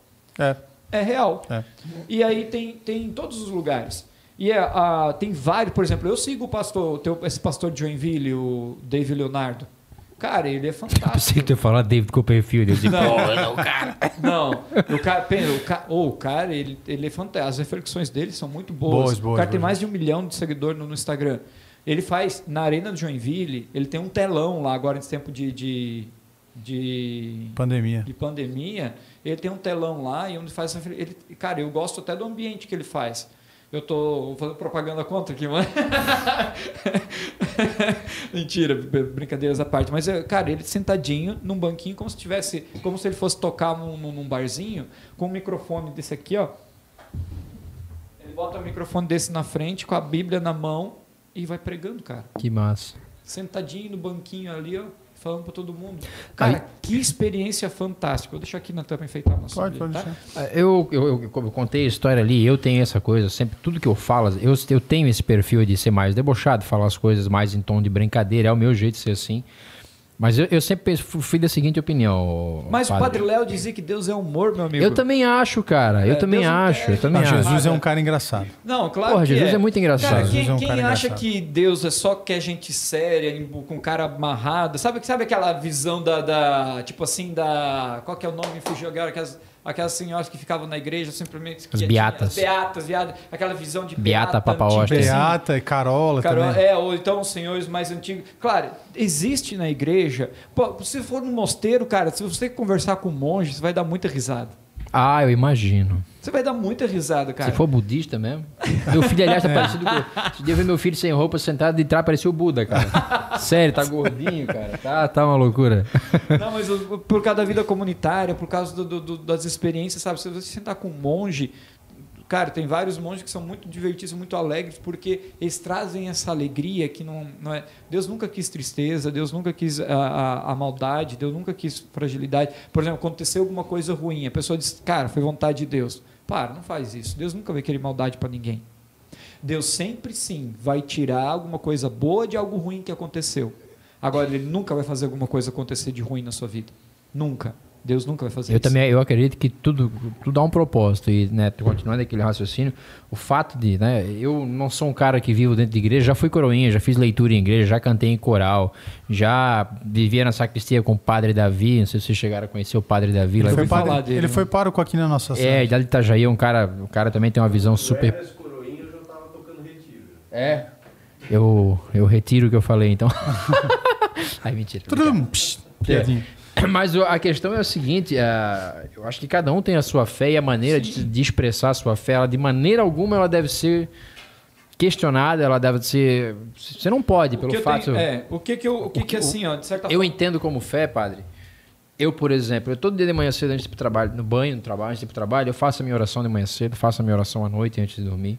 Sou um cara extremamente temente a Deus. Sou a prova viva de que meu anjo da guarda, porra, ele trabalhou pra cacete na minha Faz hora vida. extra, né? Nossa senhora, periculosidade, essas coisas tudo, eu tenho, eu tô devendo pro resto da minha vida pro meu anjo da guarda. Só que hoje se tem uma coisa que é o Quando seguinte, morrer, ele vai falar, puxa, até que enfim. Acabou. daí chego lá eu em cima dele ali, oi, tô aqui, por aí. Mas aí, dar trabalho. tá trabalhando aqui em cima agora. Mas eu ia falar uma bobagem muito grande É, agora. beleza. Mas, a, mas a, questão, a questão em si é o seguinte, eu acho que ninguém, independente de qual é a sua a- qual é a religião que você pratica, ninguém tem o direito de questionar a fé de ninguém. Eu respeito o A, o B, o C, o D, não importa. Agora, a partir do momento que você, pelo fato de ser uma religião, você questiona de algum momento, ah, mas tu é católico, ou tu é não sei o quê, mas tu não vai na igreja, ou não sei o quê.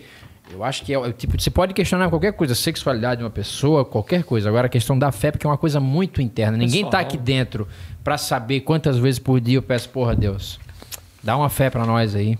Quantas vezes a gente fala com Deus durante o dia? Então é, é só o tipo de coisa que às, às vezes alguns não é não é não é preconceito, são preconceitos afastam principalmente a juventude da igreja. A gente sabe que hoje tem os grupos de jovens, vocês trabalham diretamente com jovens, só que ainda é uma fatia muito pequena pela quantidade de jovens que a gente vê por aí perdidos. E quando eu me refiro perdidos, é, é realmente é fazendo merda, é matando, é roubando. Você não mas precisa mas ser um é interessante isso, porque Perdidos, não sei se você vai concordar comigo, o Perdidos hoje, eu acho que é uma geração que tem muito, por exemplo, depressão. Uma Eu geração, uma, uma geração que tem muito problema de ansiedade. O meu irmão, por exemplo, meu irmão tinha síndrome de pânico. coisas relacionadas à insegurança, relacionadas a dúvidas sobre posicionamento no mundo, quem vão ser, aquilo que a sociedade vai cobrar deles. Então, o que a gente percebe é que a juventude ela está perdida não só no sentido do Sim, ato sim, em si, sim, mas sim. está assim, perdida no sentido De desse saber sentido. quem é, exatamente. Não, como se a vida não tivesse um sentido. É, eu vou te- O existir pelo existir. Eu acho isso desesperançoso. Né? A- a- a- respeito quem acredita que a vida é um grande. é um preto infinito, ou seja, um, um vazio, seja morreu, acabou. Tudo bem. É a crença da pessoa, a gente respeita. Mas é, é- é difícil ver o jovem hoje olhar para dentro de si e não ver um sentido. Né? Ô, Natan, eu vou te responder. É uma geração Então, doente. pra ti, Eu eu vou te- te indicar vou te assistir o. Sexto Sentido. Isso. Eu vou te responder essa pergunta, mas já linkando com aquela primeira que você me fez, que a gente entrou nesse assunto, e aquela das redes sociais. Sim, que- da relevância de você ser uma referência para a juventude hoje. Isso. Então, assim, ó, por quê? Primeiro, Natan, eu vou te responder com o evangelho de hoje. São duas coisas, e, e eu quero acrescentar um outro assunto que você trazer hoje. São duas coisas que eu não. que eu me entristece muito. Primeiro é a intolerância re- religiosa, Claro. e segundo, a indiferença. Intolerância religiosa é você não se abrir ao diálogo. Cara, tudo tem diálogo. Por É mais que você, que você, por mais que você É não concorde com o outro, mas você tem a sua opinião, o outro tem a sua opinião. Você não é obrigado a acatar, engolir a goela abaixo a opinião do outro. Você não pode fazer isso. Então, cara, você, você, é, é, você a partir do momento que você tem a- essa questão da intolerância, o nome já diz, Eu né? tenho intolerância à lactose. E eu tenho o glúten também. Ah, e glúten. então é nós. Então, é tá nóis. vendo? Eu tenho intolerância ao glúten e à lactose. Então, porque, ou seja, quando. E aí, eu vou usar essa, essa- esse exemplo mesmo. Quando eu consumo alguma coisa, o glúten ou a lactose, que é, ou que eu sou obrigado a consumir, isso vai me fazer mal. E é um atentado à minha vida. Mesma coisa a intolerância religiosa. Eu estou atentando contra a- não só a fé, mas a vida do outro. É crime, cara. É crime. Você tá, não está tendo. Porque a fé é a base de tudo, de muita gente, de, de- do tripé que nós temos da nossa vida, do psicoafetivo, a fé, a alma, no caso, ela é tripé, cara. Tirou a fé, você fica sem, isso aí sem base Um nenhuma. desequilíbrio, né? Há um desequilíbrio. Então, não tem papo. Tolerância religiosa, ela é crime. Ela, ela é crime. Você está tá ofendendo e não está respeitando as pessoas. Você está sendo é, obrigando as pessoas a, a- a engolir abaixo alguma coisa que não acreditam e que não vai fazer bem. Segundo, a indiferença. E a indiferença, eu usar o evangelho de hoje de Mateus 11, 16, 19, que diz o seguinte, que tocamos flauta e não dançar. É, ele, ele diz assim, com o que, que eu vou comparar essa geração? Jesus diz, que, com que, que eu vou comparar essa geração? Tocamos flauta e não dançastes. Tecemos hinos de lamentações e não batestes no peito pedindo piedade e não chorastes. Veio João Batista, que comia gafanhotos e que foi, pregava o jejum, dissesses que ele estava com demônio. Veio Jesus, que se sentava à mesa, que conversava, que comia com, com os publicanos, com os pecadores, e, é um comi, e dissestes que ele é um comilão, um beberrão. Ou seja, a indiferença que traz os rebeldes sem causa, que nós temos aí, que no fundo, no fundo são adolescentes crescidos, É, adolescentes que no fundo, no fundo, realmente são adolescentes com idade, Sim. com- e aí são que são esses e, e me entristece muito porque é indiferente. Se da mesma forma que com o intolerante não tem diálogo, com o indiferente também não. Porque você diz assim, eu acredito em Deus. Ele vai falar, Tanto faz. tanto faz. Eu não acredito em Deus. Tanto faz. Cara, não tem diálogo nenhum. É, mas a uma pessoa pe- ela uma- fica uma amorfa, ela fica, ela fica sem vida. Mas uma pessoa assim, eu acho que essa indiferença pode ter certeza que ela carrega em todos os âmbitos da vida dela. É, é assim em tudo, seja no trabalho.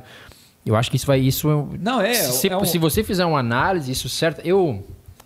É- é- a gente começa a discutir, as Sim, coisas sim, vão sim, fluindo, vão né? aparecendo, né? Porque eu vou traçar um paralelo disso, de um, de um outro, de um, de um outro assunto que tem muito a ver com isso. Ah, há pouco tempo atrás a gente teve a questão do assassinato daquela menina ali em Canelinha, né? Sim, a E Flávia. falou-se muito a respeito de psicose, psicopatas e tal. E os estudos feitos com os psicopatas, eles mostram que 99,9% dos psicopatas, eles têm traumas desde sua infância, que é violência em casa, abuso sexual e outras coisas. As pessoas indiferentes, eu, eu vejo da mesma maneira, é um trauma que já vem de dentro de casa, porque você. A gente Não, vem- claro, ninguém ser. nasce indiferente. Isso é Talvez fato, é uma construção. É, eu não vou saber te explicar agora de que maneira que é feita essa construção, mas eu, como novamente, com a experiência de pai que eu tô tendo, você tem a oportunidade de construir a a consciência do seu filho. É assim que se constrói. Sim. Exatamente, a consciência do seu filho. E dentro de casa, se você for uma pessoa insegura, se você não tiver certezas na sua vida, Mas tem um filho problema. vai ser um reflexo. Exato. Mas, mas tem um exato, problema, Juliano. exato, exato. Você é um formador de opinião. Agora, a maioria dos nossos pais, infelizmente, não são. Não são. Tem, eh, nessa pandemia, por exemplo, quantos relatos eu ouvi de professores que os alunos estavam em casa e a única coisa que eles tinham que fazer é ir ou ligar o computador para o menino, para a menina fazer uma lição, ou então passar no colégio para pegar a lição. E muitos pais não fizeram nem isso. Ah, porque nós não temos computador em casa, porque não tem celular, mas tem celular para ficar no WhatsApp ou no Instagram ou no Facebook o dia inteiro. Tem o computador para fazer, ficar nos e-mails, fazer outras coisas, mas para atividade do filho não tem.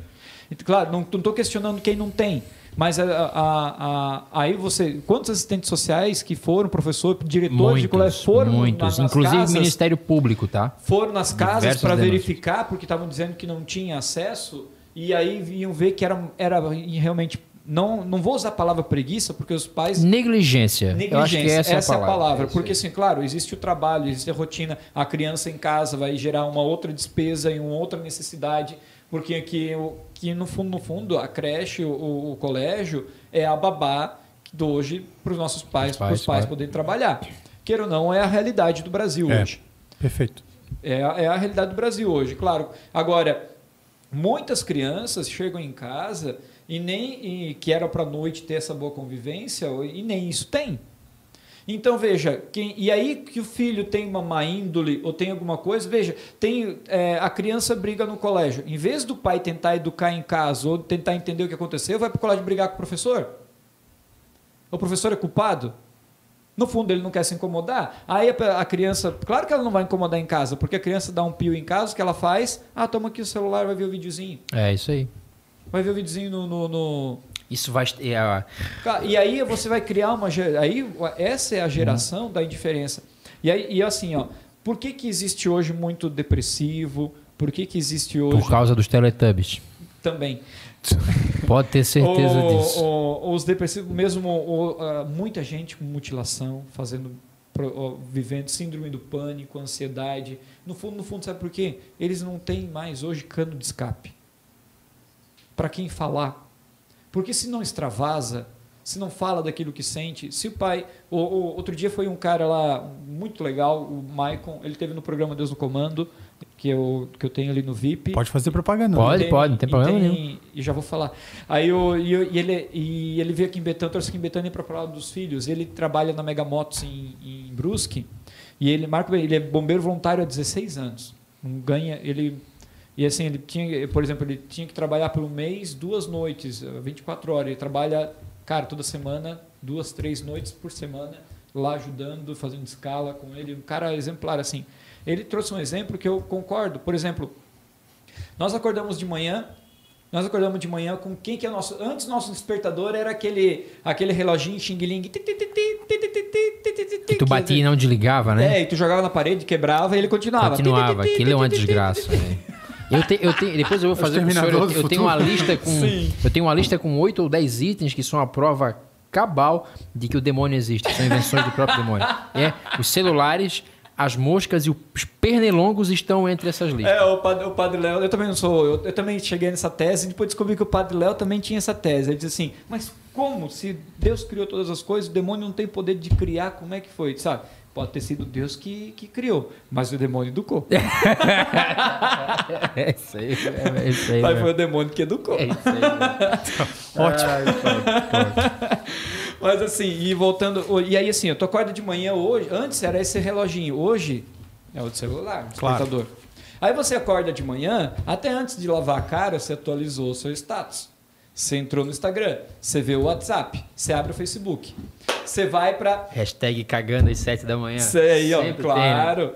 Ai, meu Deus, padre, que emoção! Ó, tô falando que esse podcast, esse podcast vai longe. Eu tô falando, Brasil, meu Brasil, Brasil. Ó, ó, temos aqui ó nosso, deixa assim, que assim pega lá na, na- na geral. Linda. Eu vou ter que A fazer. gente nem falou do miolo, né? depois do é- nosso mascote, depois a gente fala. É que ele, é- ele é fazer muito, ele é muito, muito feio, né? Não, não é Deus, feio, ele cara é- esse ele é- esse- esse- esse- Aí você acorda de Irmã manhã. morte. Você, você acorda de manhã e aí você vai, já tá no celular, toma café da manhã já olhando as notícias, olhando aquilo que você precisa atualizar, vai pro trabalho. Chega no trabalho, tu sabe que no trabalho não pode usar o celular.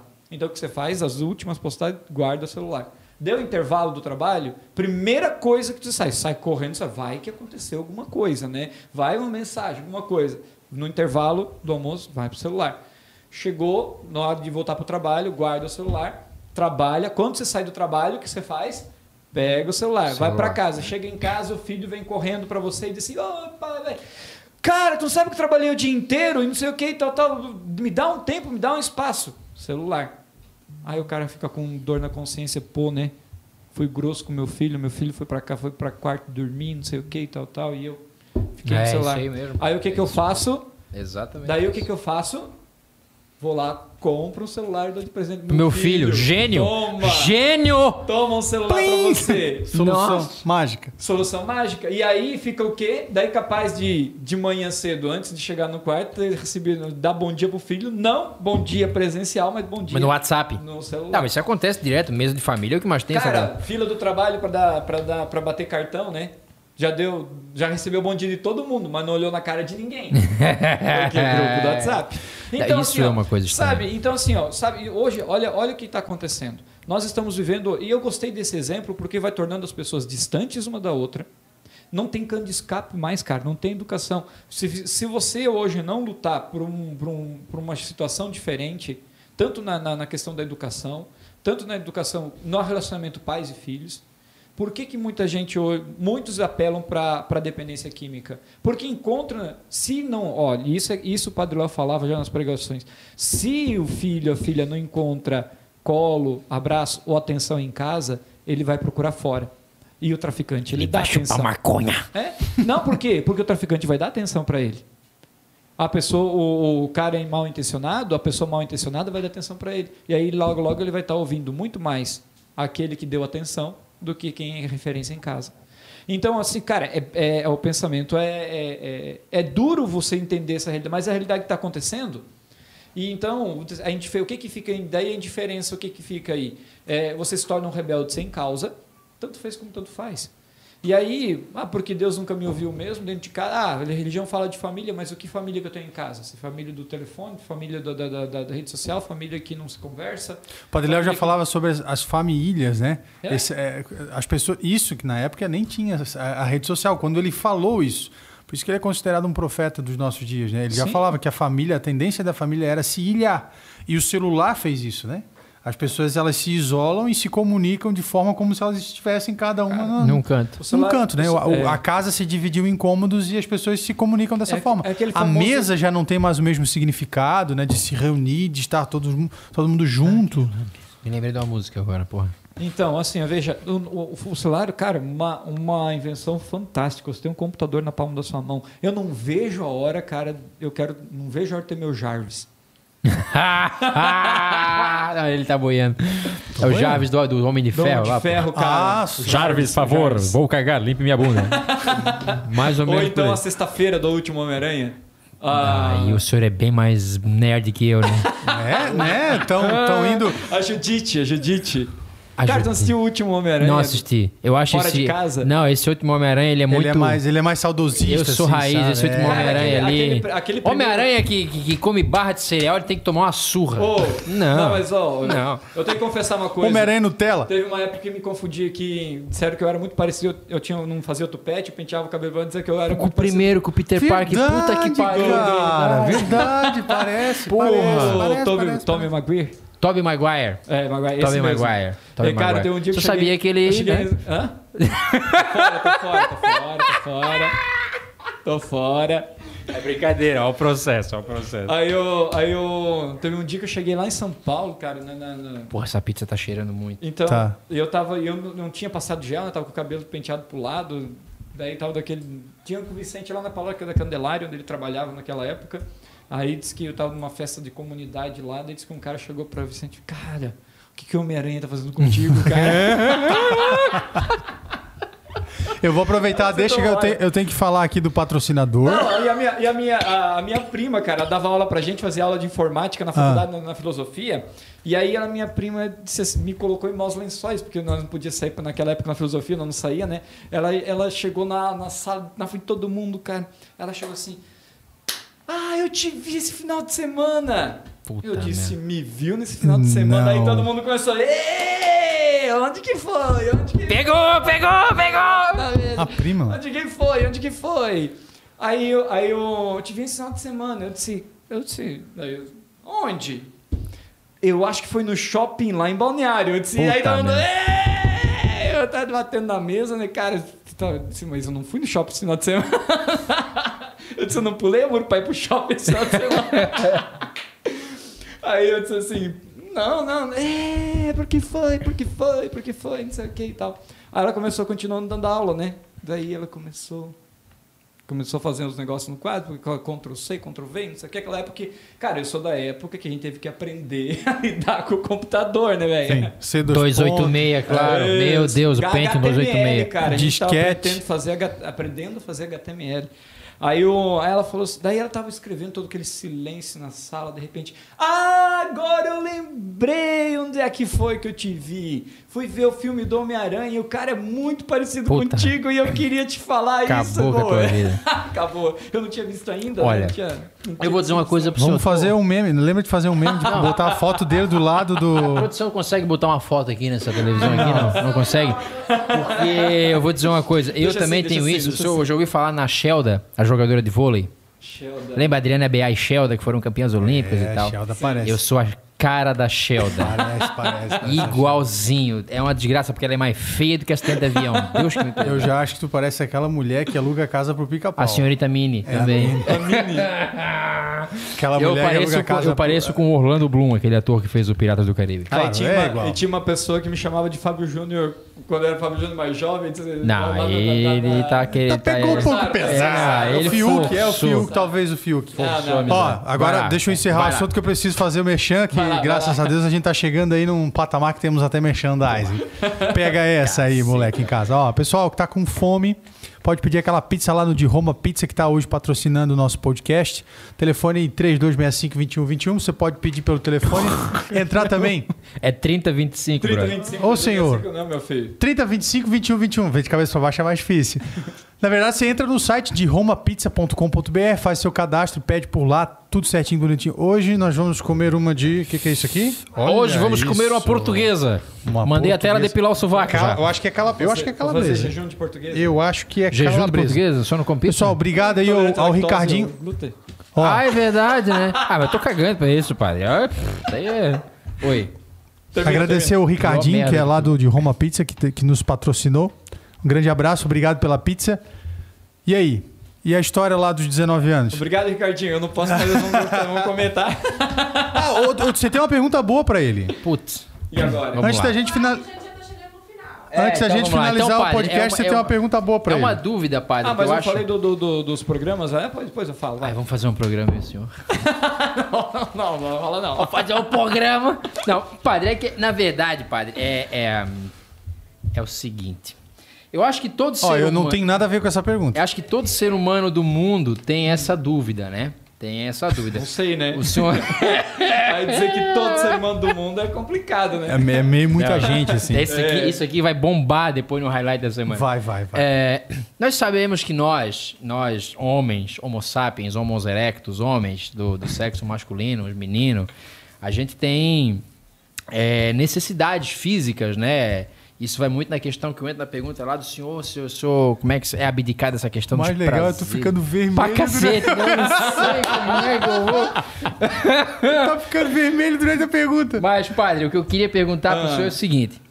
É normal, acontece, né? né o, o- É, É, dá aquele tesãozinho, aquela coisa, né? é. Ai, é, Jesus como é que eu vou dizer? É. Ah. Padre também sente isso? Padre, quando tá naquelas coisas. Não, sentir, ele sente, né? É, mas A- a o que eu quero pergunta é, perguntar, a como é pergunta você é, o padre dá isso? aquela agasalhada na semente? não, é, aquela alisada no Ben TV, não rola isso? Não brinca de matar o passarinho a soco? Nada dessas coisas.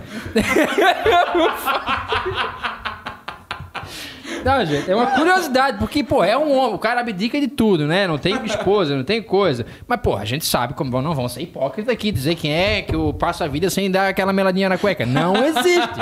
Não existe. Mas como é que. como- agora falando sério, como é que se trabalha nessa questão? Se é que dá pra falar sério sobre isso, mas como é que trabalhar essa questão, padre?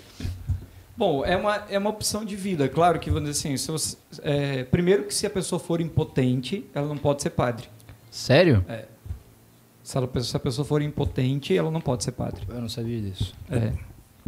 Me veio uma pergunta na cabeça, mas. Pula. Como é que mede? Não, a pessoa, porque normalmente, normalmente ela ah, tem um acompanhamento médico, normalmente ela tem, Certo. tem uma. Ela tem um histórico e, claro, isso, o- vai muito da sinceridade de cada um também, não Claro, é claro, questão claro. De, de teste, né? Pelo amor de Deus, Deus o livre. Beleza, tranquilo. Ai, ai. Mas, ah, então, assim, o primeiro é que a, a igreja diz porque a pessoa, ele tem, tem que ter a, a- o direito de escolha de fazer, de optar viver a castidade. Certo. E a castidade, veja assim, ó, como é que a igreja entende? Quando você canaliza a, a, a tua vida para algo que realmente é ofertado aos outros, ou a Deus, trabalha isso como oferta, é compensado de, algum, de, um- de alguma maneira. É, a igreja diz, não só para quem é casado, que a relação fora do matrimônio e também a masturbação, por exemplo, se- são pecados. Sério? São, Masturbação é pecado? claro. Puta merda. Depois, na hora que a gente encerrar, tem, de repente, se quiser fazer uma confissão. Puta, mas nem que eu passar o resto da vida Cada vez que fez, eu fiz uma, fiz duas. Tem calo na mão? O que eu posso dizer que é o seguinte, nós vamos junto pro inferno. e você? Como é que é? Se tua mão é causa de pecado, né? Corta. né? Corta e joga palavra, fora. né? Meu Deus. Se a minha Ei, mão falasse. Acredita na misericórdia, irmão. Ah, meu Deus, agora foi. Ai, ai, mas interpretação antiga, vamos lá. Então, assim, ó, ele diz, é, é, é o segredo da. Tipo, depende muito do oferecimento e da canalização que você faz. É, depende de como, de como você aprende, a- entendeu e aprende a lidar com isso. E aí vai depender de cada um, né? Depende de cada um como, como interpreta, como interage. É, veja, ninguém é perfeito, que durante toda a vida, que tem acontecido alguma vez, claro, mas não que isso não pode virar um vício, não pode virar uma, Sim, sim.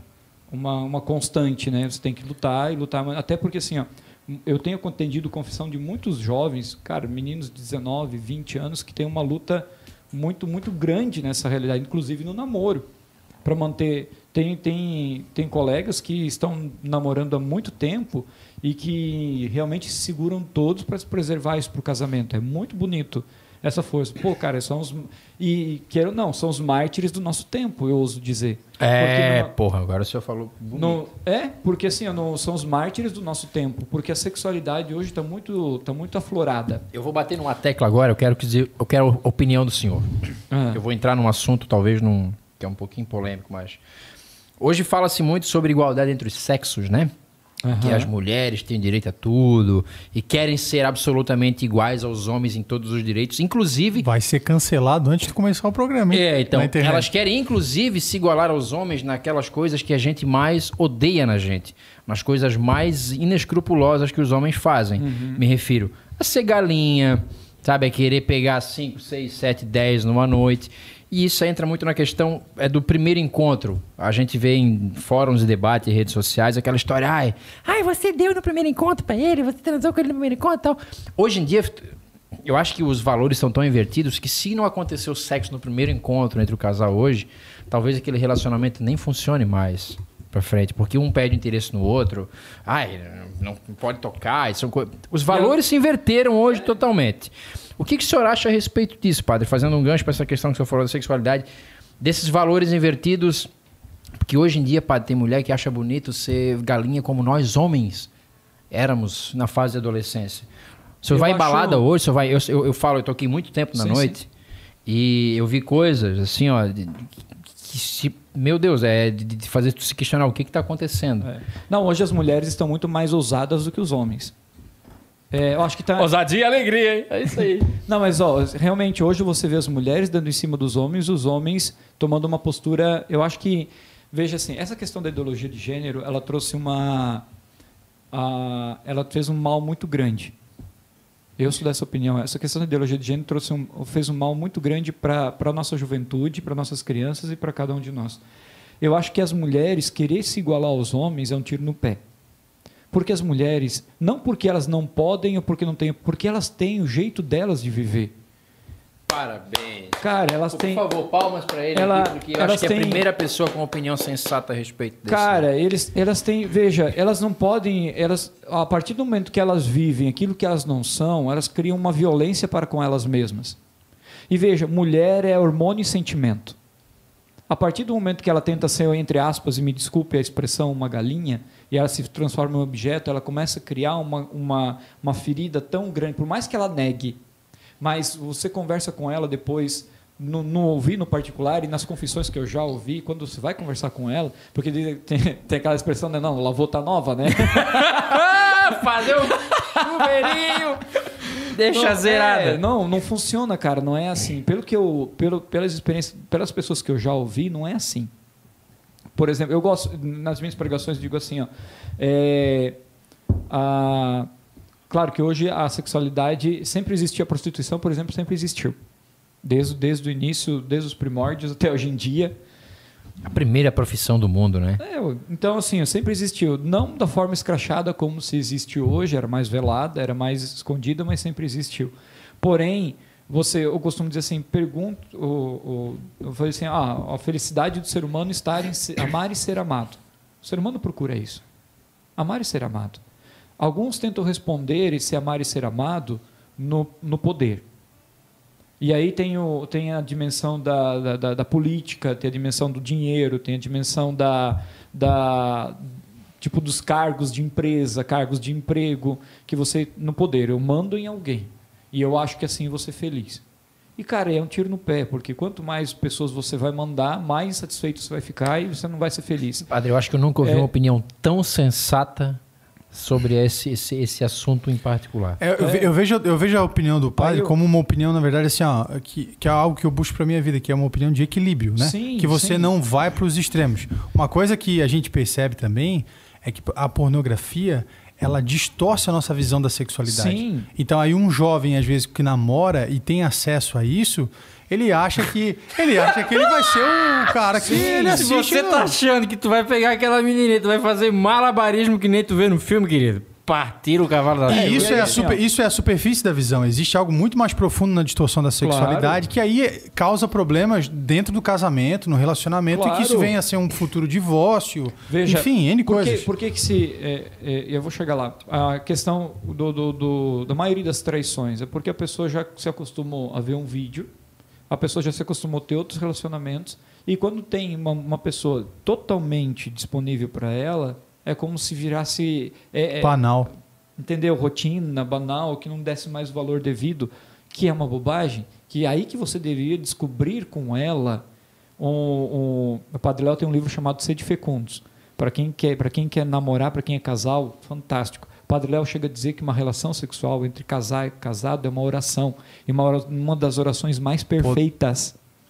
Já pensou? É, é no livro que ele fala que a cama é o altar. É, cara, é, é- é fantástico você pensar a beleza. E aí hoje tem a teologia do corpo, hoje tem a teologia da, da sexualidade que você pode mergulhar e, e mergulhar a fundo, sabe?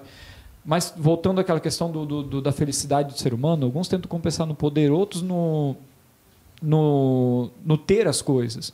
Cara, mas se realmente Aí eu dizia, eu usava o exemplo, né? Pô, se, se poder fosse se fosse é sinônimo de felicidade, a gente não teria problemas da corrupção como a gente tem hoje, a gente não teria problemas de, de roubo, de gente presa, de gente infeliz que está hoje aí administrando é, um, um- um país, um município, uma empresa e estando à base de remédios ou seguranças ou então, ou cara, quantos é, promotores públicos que vivem mais encarcerados que os presos Claro, claro, claro, É. com certeza. Com certeza. e que vivem com medo. Será que isso é fe- felicidade realmente? Eu me questiono, eu me questiono bastante. Então, se felicidade não é poder, então ah, é ter, ter muitas coisas. Cara, mas quantos, quantos que têm muito dinheiro e que nós sabemos que vivem à base de ansiolítico, depressivos, que vivem por aí é, mendigando atenção e mendigando coisa, porque a única coisa que tem é dinheiro, mais nada. E Tinha aí- aquele ditado era tão pobre. rico, mas tão rico, Tão que no pobre, fim das contas. tão Tão, pobre. pobre, que no fim das contas só tinha dinheiro, né? É, é, que e aí- dinheiro. E aí É. assim, ó, e aí assim, ó, ó, mas então, ah, então tá bom. Então a felicidade, então a realização do ser humano, no coração do ser humano é o prazer. Cara, mas senta com alguém que já passou por uma aí você vai entender tanto o homossexualismo quanto a prostituição. Senta com alguém deles que passaram por isso e tiveram vários e vários parceiros ou fizeram isso por dinheiro e pergunta se isso realiza. Porque senão seriam as pessoas mais felizes Mais do felizes. mundo. Pensa, cara. E o que mais querem sair, as pessoas querem sair dessa vida é ter uma vida estável. É isso aí. É. Então, assim, cara, a felicidade do ser humano, ela tá realmente vinculada ao amar e ser amado. Relacionamento. O verdadeiro relacionamento. E aí, assim, ó, quem é o grande estereótipo do amor? Porque amado, amar e ser amado plenamente, perfeitamente, só em Jesus, só na vida eterna, quando partimos dessa para melhor. Só que nessa vida, nós experimentamos partes e facetas. Deus coloca pessoas com que a gente possa experimentar partes desse amor, quando ele é puro. E aí que são os nossos familiares, os nossos parentes, os nossos verdadeiros amigos Situações as pessoas- pontuais da vida, né? e as pessoas com quem a gente decide entregar a vida. Verdade. E aí, ó, eu fui, eu recebi no programa Deus no Comando na última quarta um casal e um seminarista que foram fazer missão lá na ilha do Marajó, em, na, nos ribeirinhos. E eu perguntei, eles disseram assim, cara, que eles assim, a única coisa que eles tinham era um, eles só tem uma refeição por dia. As crianças lá. Tinha criança que chegava e dizia assim: "Me leva para lá pro sul, me leva com vocês, porque eu sei que lá vocês comem três vezes por dia". Bah, pesado. Já pensou? E aí eu perguntei para eles, tá, mas como é que eles viviam? Eles vivem tristes, eles vivem depressivos, como é que eles são lá? Padre, um sorriso sempre no rosto. Eles vêm correndo de braços abertos, abraçar a gente, vivem brincando, brincando um com o outro, correndo para um lado, pro... nem banheiro tem, cara. Não tem banho no rio, banho não, não tem estrutura nenhuma. Aí você diz assim, peraí, onde é que está a felicidade mesmo? E aí você vai perceber que no essencial, no amar e ser amado. E eles se cuidam. E aí a espiritualidade faz a diferença e os bons relacionamentos. Então você olhar e jogar. Então, então, deixa eu fazer um, um adendo. Então, na verdade, o desafio está em tudo aquilo que nos é proposto e que acaba se tornando um obstáculo na nossa vida, a gente conseguir passar por meio de tudo isso para viver aquilo que é simples, que é o relacionamento. É. Porque a, a- a grande dificuldade, por exemplo, de um casal, às vezes, é justamente tirar esses obstáculos. Então, o celular se torna um obstáculo, o emprego se torna um Quer ver obstáculo, uma coisa? a ambição se torna um obstáculo. Por que, que muitos casais se afastaram e se- até se separaram nesse tempo de pandemia? Porque começaram a conviver um com o outro. Começaram a ter que dividir tudo em casa. Só que faz há muito tempo, só que só foi reflexo daquilo que eles estavam vivendo há muito tempo. Porque antes eles não se encontravam, estavam no trabalho, estavam longe, não se viam todo dia. E de repente começaram a se ver todo dia, começaram a lidar com começaram a lidar com, com, com as, as birras, as contradições, o mau humor, o bom humor, as piadas, não sei o que e tal. Aí começa, daí você percebe que você não conhece mais o outro. E de repente daí os comentários, eu não conheço mais você. Você é a mesma pessoa com que eu me casei? E aí, sabe, com que eu escolhi? Aí, aí acontece a fragilidade. Daí você já conheceu um outro amigo na academia, aí você já conheceu um outro amigo na rede social, uma outra amiga em algum lugar, e aí você faz a ilusão e aquele que amor aquilo vai ser muito- é, que vai ser muito maior e muito melhor, não porque me trata bem, porque me escuta, porque me fala, porque e aí você tem a ilusão de desfazer algo tipo Mas isso aí gera um debate muito maior, padre. Porque, vai longe, vai longe. Porque quem tem uma grande parcela de culpa nisso tudo é a mídia. Claro, com certeza. Porque hoje em dia absolutamente tudo é motivo para polêmica. Ó, ser muito Tudo é sincero. motivo Ó, pra polêmica Com todo o respeito que eu tenho a, a quem optou a, a homossexualidade e tudo mais tal, mas hoje é, é lucrativo para a mídia divulgar a questão da de- ideologia de gênero, divulgar essa questão do- de- da, da liberdade de expressão do, seu, do, do, do sexo ou da, ou da opção, porque é onde, onde se consomem. Sim, É- sim, são claro. os que realmente consomem mesmo hoje, né? Então, sabe, com todo respeito, todo cuidado, porque. É, por que com todo respeito? Porque eles também sofrem muito. Sofrem por causa do preconceito, não pelo preconceito dos outros, mas pelo próprio auto-preconceito. Quantos que vivem aí meio que velados, escondidos. Eu, por isso que eu digo, eu respeito muito, mas eu acho que, respondendo aquela primeira pergunta sua, né? Eu acho que a mulher querer ser um homem hoje, ela é ir contra aquilo que ela foi. foi Os valores estão tão invertidos que até as maiores qualidades que as mulheres tinham anteriormente hoje já não são mais enxergadas como qualidades. Entendeu? E não dá para entender isso. Muita, muitas posturas das próprias feministas é, é- é são contraditórias aquilo que elas pedem, sabe? Então, sabe, isso é muito complicado. Porque daí você percebe que, de repente, nós estamos aí como rebeldes sem causa para dizer que tem uma causa. E aí teriam outras polêmicas mais, né? Que daí entra a perseguição religiosa, que entra é, política, que entra. Porque no, todo, todo grupo tem por detrás uma, al- al- alguém que assessora, né? Alguém que dita as normas. Claro, claro. assim. E a gente nunca sabe de realmente o que está tudo por detrás, porque a mídia também não traz os bastidores, ela traz aquilo que ela quer mostrar. Então, claro que a mídia tem uma grande parcela de culpa em muita coisa, muita consciência do que foi criada no Brasil. Por isso que nós temos que lutar pela boa educação das nossas crianças e não se afastar dos bons valores. E aí é onde que vai, onde nós vamos conseguir construir realmente uma nova sociedade, repensando é, aquilo que não só é, às vezes quando eu chego em algum ambiente as pessoas já ficam meio temerosas achando que eu vou julgar o que as pessoas estão fazendo não estão fazendo. Cara eu respeito muito a opinião de cada um. Eu, eu não eu, eu posso até achar chegar e perceber pô não tá errado o que ele está fazendo mas eu nunca vou chegar e dizer pô eu não vou conversar contigo porque tá tudo errado o que você está fazendo. Cara se tu me der abertura eu vou ser sincero contigo e dizer olha cara eu te respeito mas eu não concordo com isso que você está fazendo mas problema é teu. A vida Cara, é sua. Claro. é, eu quero que você siga. Eu quero que você, eu quero que você melhore, eu quero que você se- seja melhor. Mas eu não vou te obrigar a engolir goela abaixo porque você tem que fazer isso, porque tem que fazer aquilo. Eu vou te respeitar. Agora, se você não me der abertura, cara, por que, que eu vou criar uma briga contigo ou me afastar? Entendeu? Não tem motivo. Eu acho que a gente perdeu muito da questão da humanidade, a gente que perdeu muito a questão da fraternidade, a gente perdeu muito a questão da consciência do outro, do significado da outra pessoa na nossa vida. O- a gente percebe isso porque quando eu, eu fui educado assim, respeitar os mais velhos. Se tem um grupo de. Quer ver uma coisa? Tem um grupo de pessoas falando. Chega alguém diferente, ele não espera o assunto terminar. Já chega, ô cara, porque você Claro. Ô, te encontrei, tá na rua. Cara, você não terminou, ou, ou não, não consegue perceber que o outro tá falando, tá tomando. Não, mas você tá tão, tão zureta, tão, tão eufórico, tão ligado, que você já chega se metendo no assunto, já mudou o assunto, já, já, já se atrapalhou e de repente é, a gente perde várias opções de boa convivência, né? Então, para a gente não fugir demais, é, amar e ser amado é o segredo. É o segredo.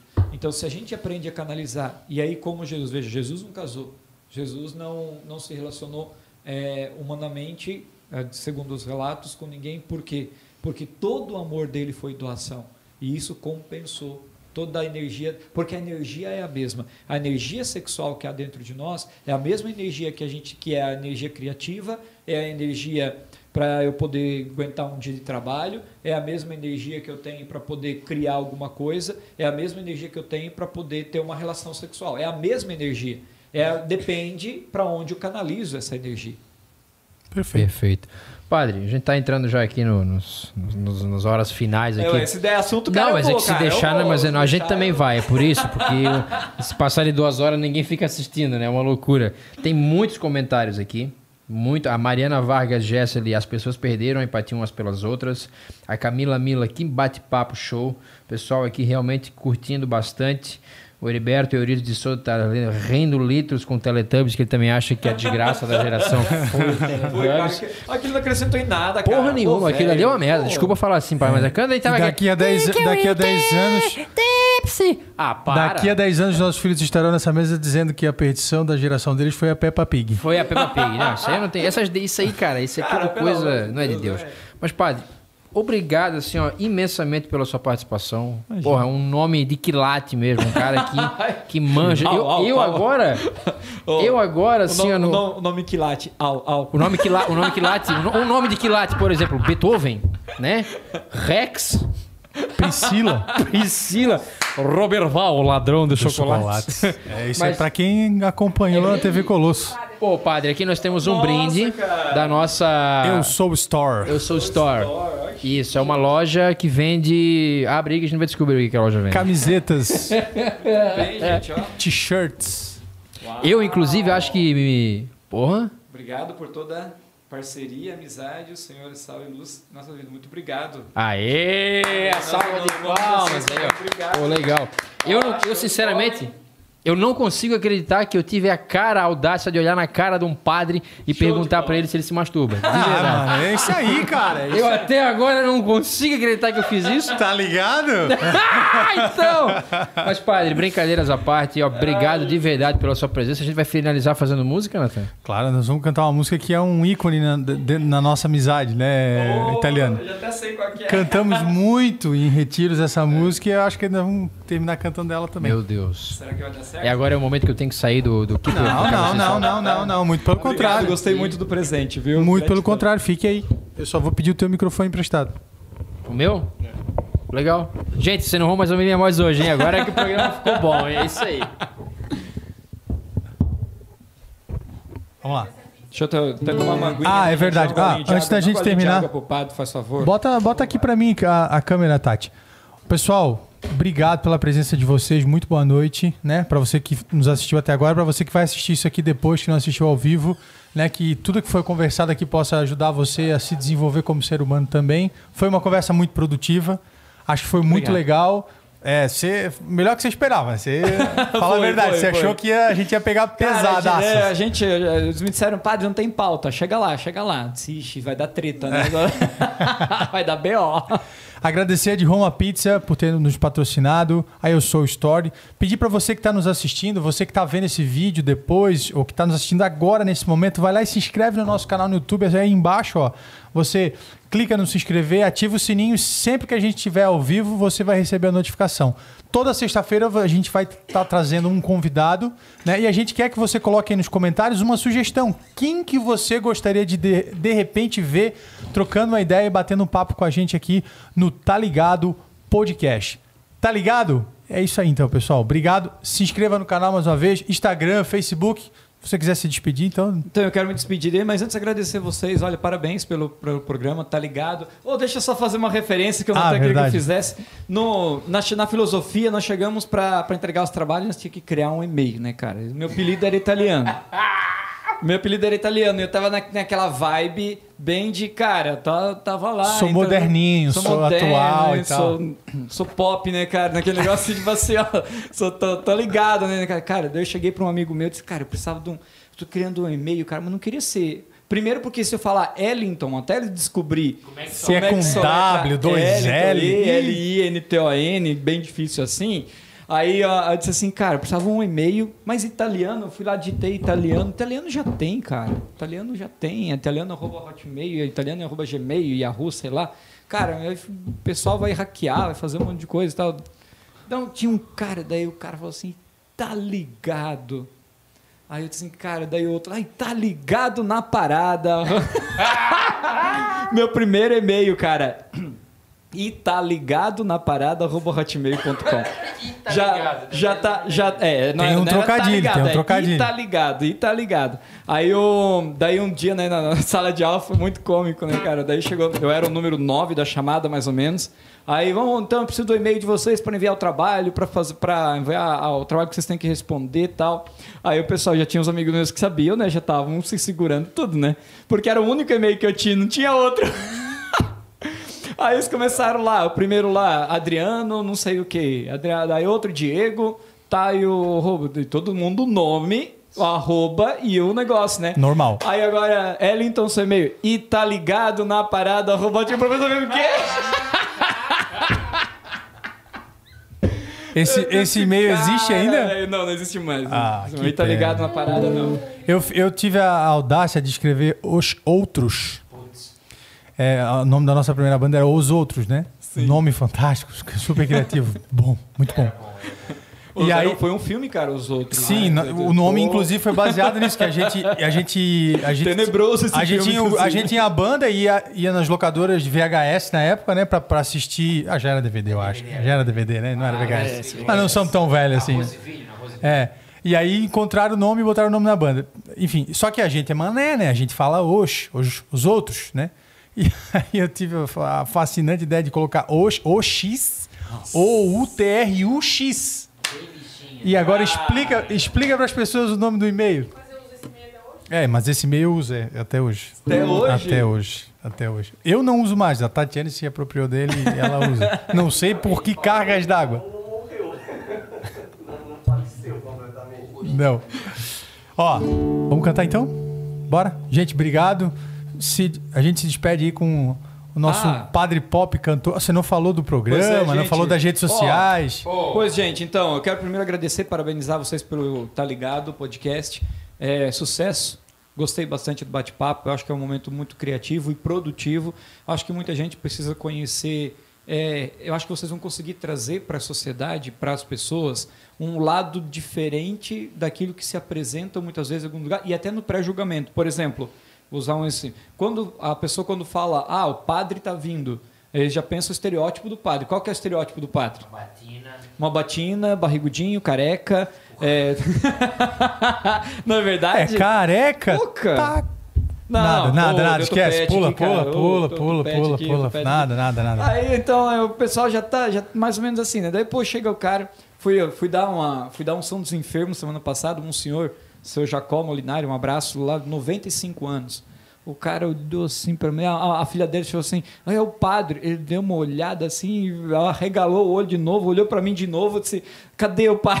quase quase que ele falou: "Cadê?". Aí eu olhei pra ele: "Não, sou eu, sou eu". Disse, ó, não tenho cara, mas sou eu. Eu disse assim, mas acho que traz essa outro, esse outro lado, sabe? Como você traz o outro lado do padre, da, da, da, figura, da presença, que é muito mais do que simplesmente aquilo que se apresenta, às vezes, no altar ou se apresenta no estereótipo que as pessoas trazem na cabeça, acho que desmistifica muita coisa. Ah, eu acho que isso é importante. Quebrar esse estereótipo. As pessoas, de fato. E, e é legal que. E é legal que eu. Por que, que eu quis muito que fosse você que viesse aqui? Que a nossa proposta é trazer convidados que possam fazer a- o pessoal que está nos assistindo ou nos ouvindo pensar. Né? Poxa, eu- olha, só, olha só, eu estou ouvindo um podcast com um padre e os caras estão falando sobre masturbação. Aham. Isso, isso, por mais que seja algo, é, por mais que seja algo assim é, inusitado, Oi, oi, oi. Sim, inusitado, cara, muita gente te- já teve, já passou Sim. pela cabeça essa dúvida, só que não teve a Coragem de perguntar. a cara de pau de perguntar. E, cara, e- isso é interessante. E com os outros convidados também, sair da zona de conforto da dúvida e trazer para um, diálogo, né? Eu acho que assim, isso vai ser com político, isso vai ser com médico, isso vai ser com, com cidadão, com mendigo, que você falou. Claro, isso vai claro. ser com, com todos que vocês trouxerem para cá, vai, acho que vai, tem que trazer esse outro lado que as pessoas precisam ampliar o campo de visão. Estão muito bitolados, cara. A mídia está bitolando muito, pessoal. Isso é complicado. Então vamos, vamos abrir a, a consciência que o Tá Ligado Podcast seja um sucesso aí pra galera, né? Vamos abrir a consciência das pessoas. E para ajudar a abrir a consciência também, toda quarta-feira, às 20 horas, no YouTube do programa Deus no Comando, pelo VIP Social, pela comunidade Betânia, tem um programa chamado Deus no Comando, que tem essa proposta também de trazer sempre um assunto sério, mas de uma forma é, descontraída, com música, com, com banda, com, com o pessoal que está aí estão convidados a vir participar do Deus no Comando. Só chamar que nós vai. E lá a gente sempre traz uma proposta para você. Então, toda quarta-feira, às 20 horas, se inscreva no nosso canal lá também, é, Programa Deus no Comando, ou então no Instagram, né, arroba Programa Deus no Comando, sei no Facebook, Programa Deus no Comando também. Estamos juntos aí. Ou arroba PELinton, eu também. O Ellington traduzido é E-L-I-N-T-O-N. Olha, olha, o- olha o, olha o trampo que é o cara explicar. Pô, cara, é mais fácil estar ligado, né? E tá ligado na parada, né, velho? Convenhamos, né? Não era mais fácil. Meu professor me agradeceu depois. Verdade, verdade, verdade. Vamos lá, boa noite, gente. Deus abençoe, é uma alegria. Depois de uma piada aí, tá? De- De padre? É. ai, ai, ai. Não, encerra agora, porque depois o clima vai ficar diferente. né? Tá, eu vou, para quem tá me ouvindo, que eu tava sem microfone que ele roubou, eu vou encerrar com uma piada, já que nós estamos aí num, num âmbito celestial aí da coisa toda. É, morreram três pessoas. Aí chegaram no céu, na entrada do céu. São Pedro lá naquela sua conferência, o cara crachá, cara crachá. Eu olhei assim, você, meu amigo, você morreu de quê? Ai, São Pedro, eu morri de lepra. Foi, de lepra foi bem pesado. Assim, me prova, ele pegou, arrancou a orelha, botou dentro de um pote assim que tinha na frente e tal. Perfeito, pode passar. Chegou o segundo. Você, você morreu de quê? Ah, só uma pneumonia muito forte, morri de pneumonia. Me prova. Ele pegou e pá, deu uma catarrada assim dentro do, Nossa. do pote. Aí chegou pro terceiro, assim, um magrinho, sequinho. E você, meu filho, você morreu de quê? Ah, São Pedro, eu morri foi de fome, viu? Aí assim, prova. Passou a mão, pegou a orelha, mergulhou no catarro. Nham, nham, nham.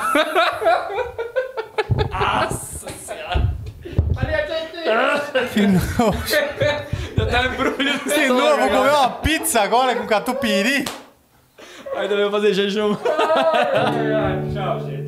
Valeu, pessoal. Quiser dar uma palavra pro pessoal, fica à vontade. Galera, abra o coração, não tenham medo de ser em vocês liberdade. Liberdade, ser livre não significa fazer o que eu quero. Ser livre significa eu ter um propósito e aderir a esse propósito com suas possibilidades e com suas consequências. Isso é ser livre. E, o cam- e seja livre em alguma coisa que te dê sentido. Nós que somos cristãos e aqui sem instituição, somos cristãos que acreditamos em Jesus, nós sabemos qual que é o caminho. Ele mesmo diz: "Eu sou o caminho, a verdade e a vida".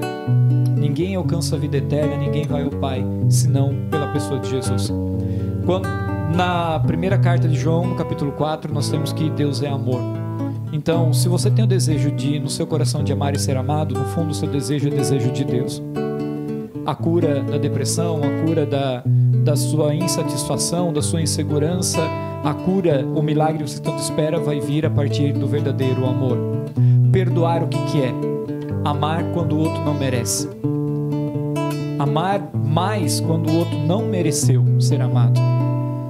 Diz a palavra: se a gente ama só aqueles que nos retribuem com amor, não fazemos nada mais do que, os, do que qualquer pessoa faz. Por isso, amor não é só um sentimento, é uma decisão. Amor é o deixar ir além. Ir além. Por isso, nunca se esqueça, primeiro, você é muito amado. Padre Léo diria que o seu coração bate 108 mil vezes.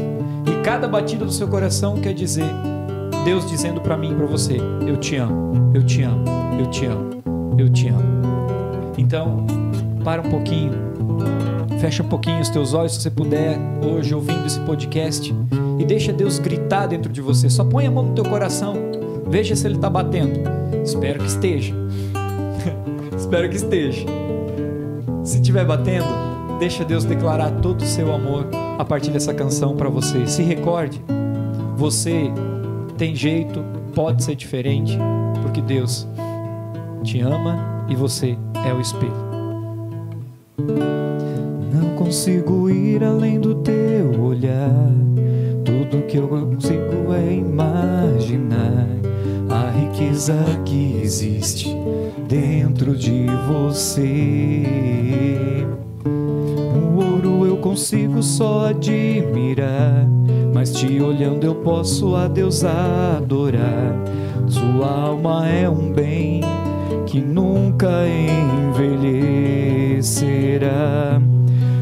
Pecado não consegue esconder a marca de Jesus que existe em você. O que Deus fez e deixou de fazer. não mudou o início. Deus escolheu você. Sua raridade não está naquilo que você possui ou que sabe fazer. Isso é mistério de Deus com você. Você é um espelho que reflete a imagem do Senhor. Não chore se o mundo ainda não notou. Já é o bastante Deus reconhecer o seu valor. Você é precioso, mais raro que o ouro puro de Ofir. Se você desistiu, Deus não vai desistir. Ele está aqui para te levantar se o mundo te fizer cair.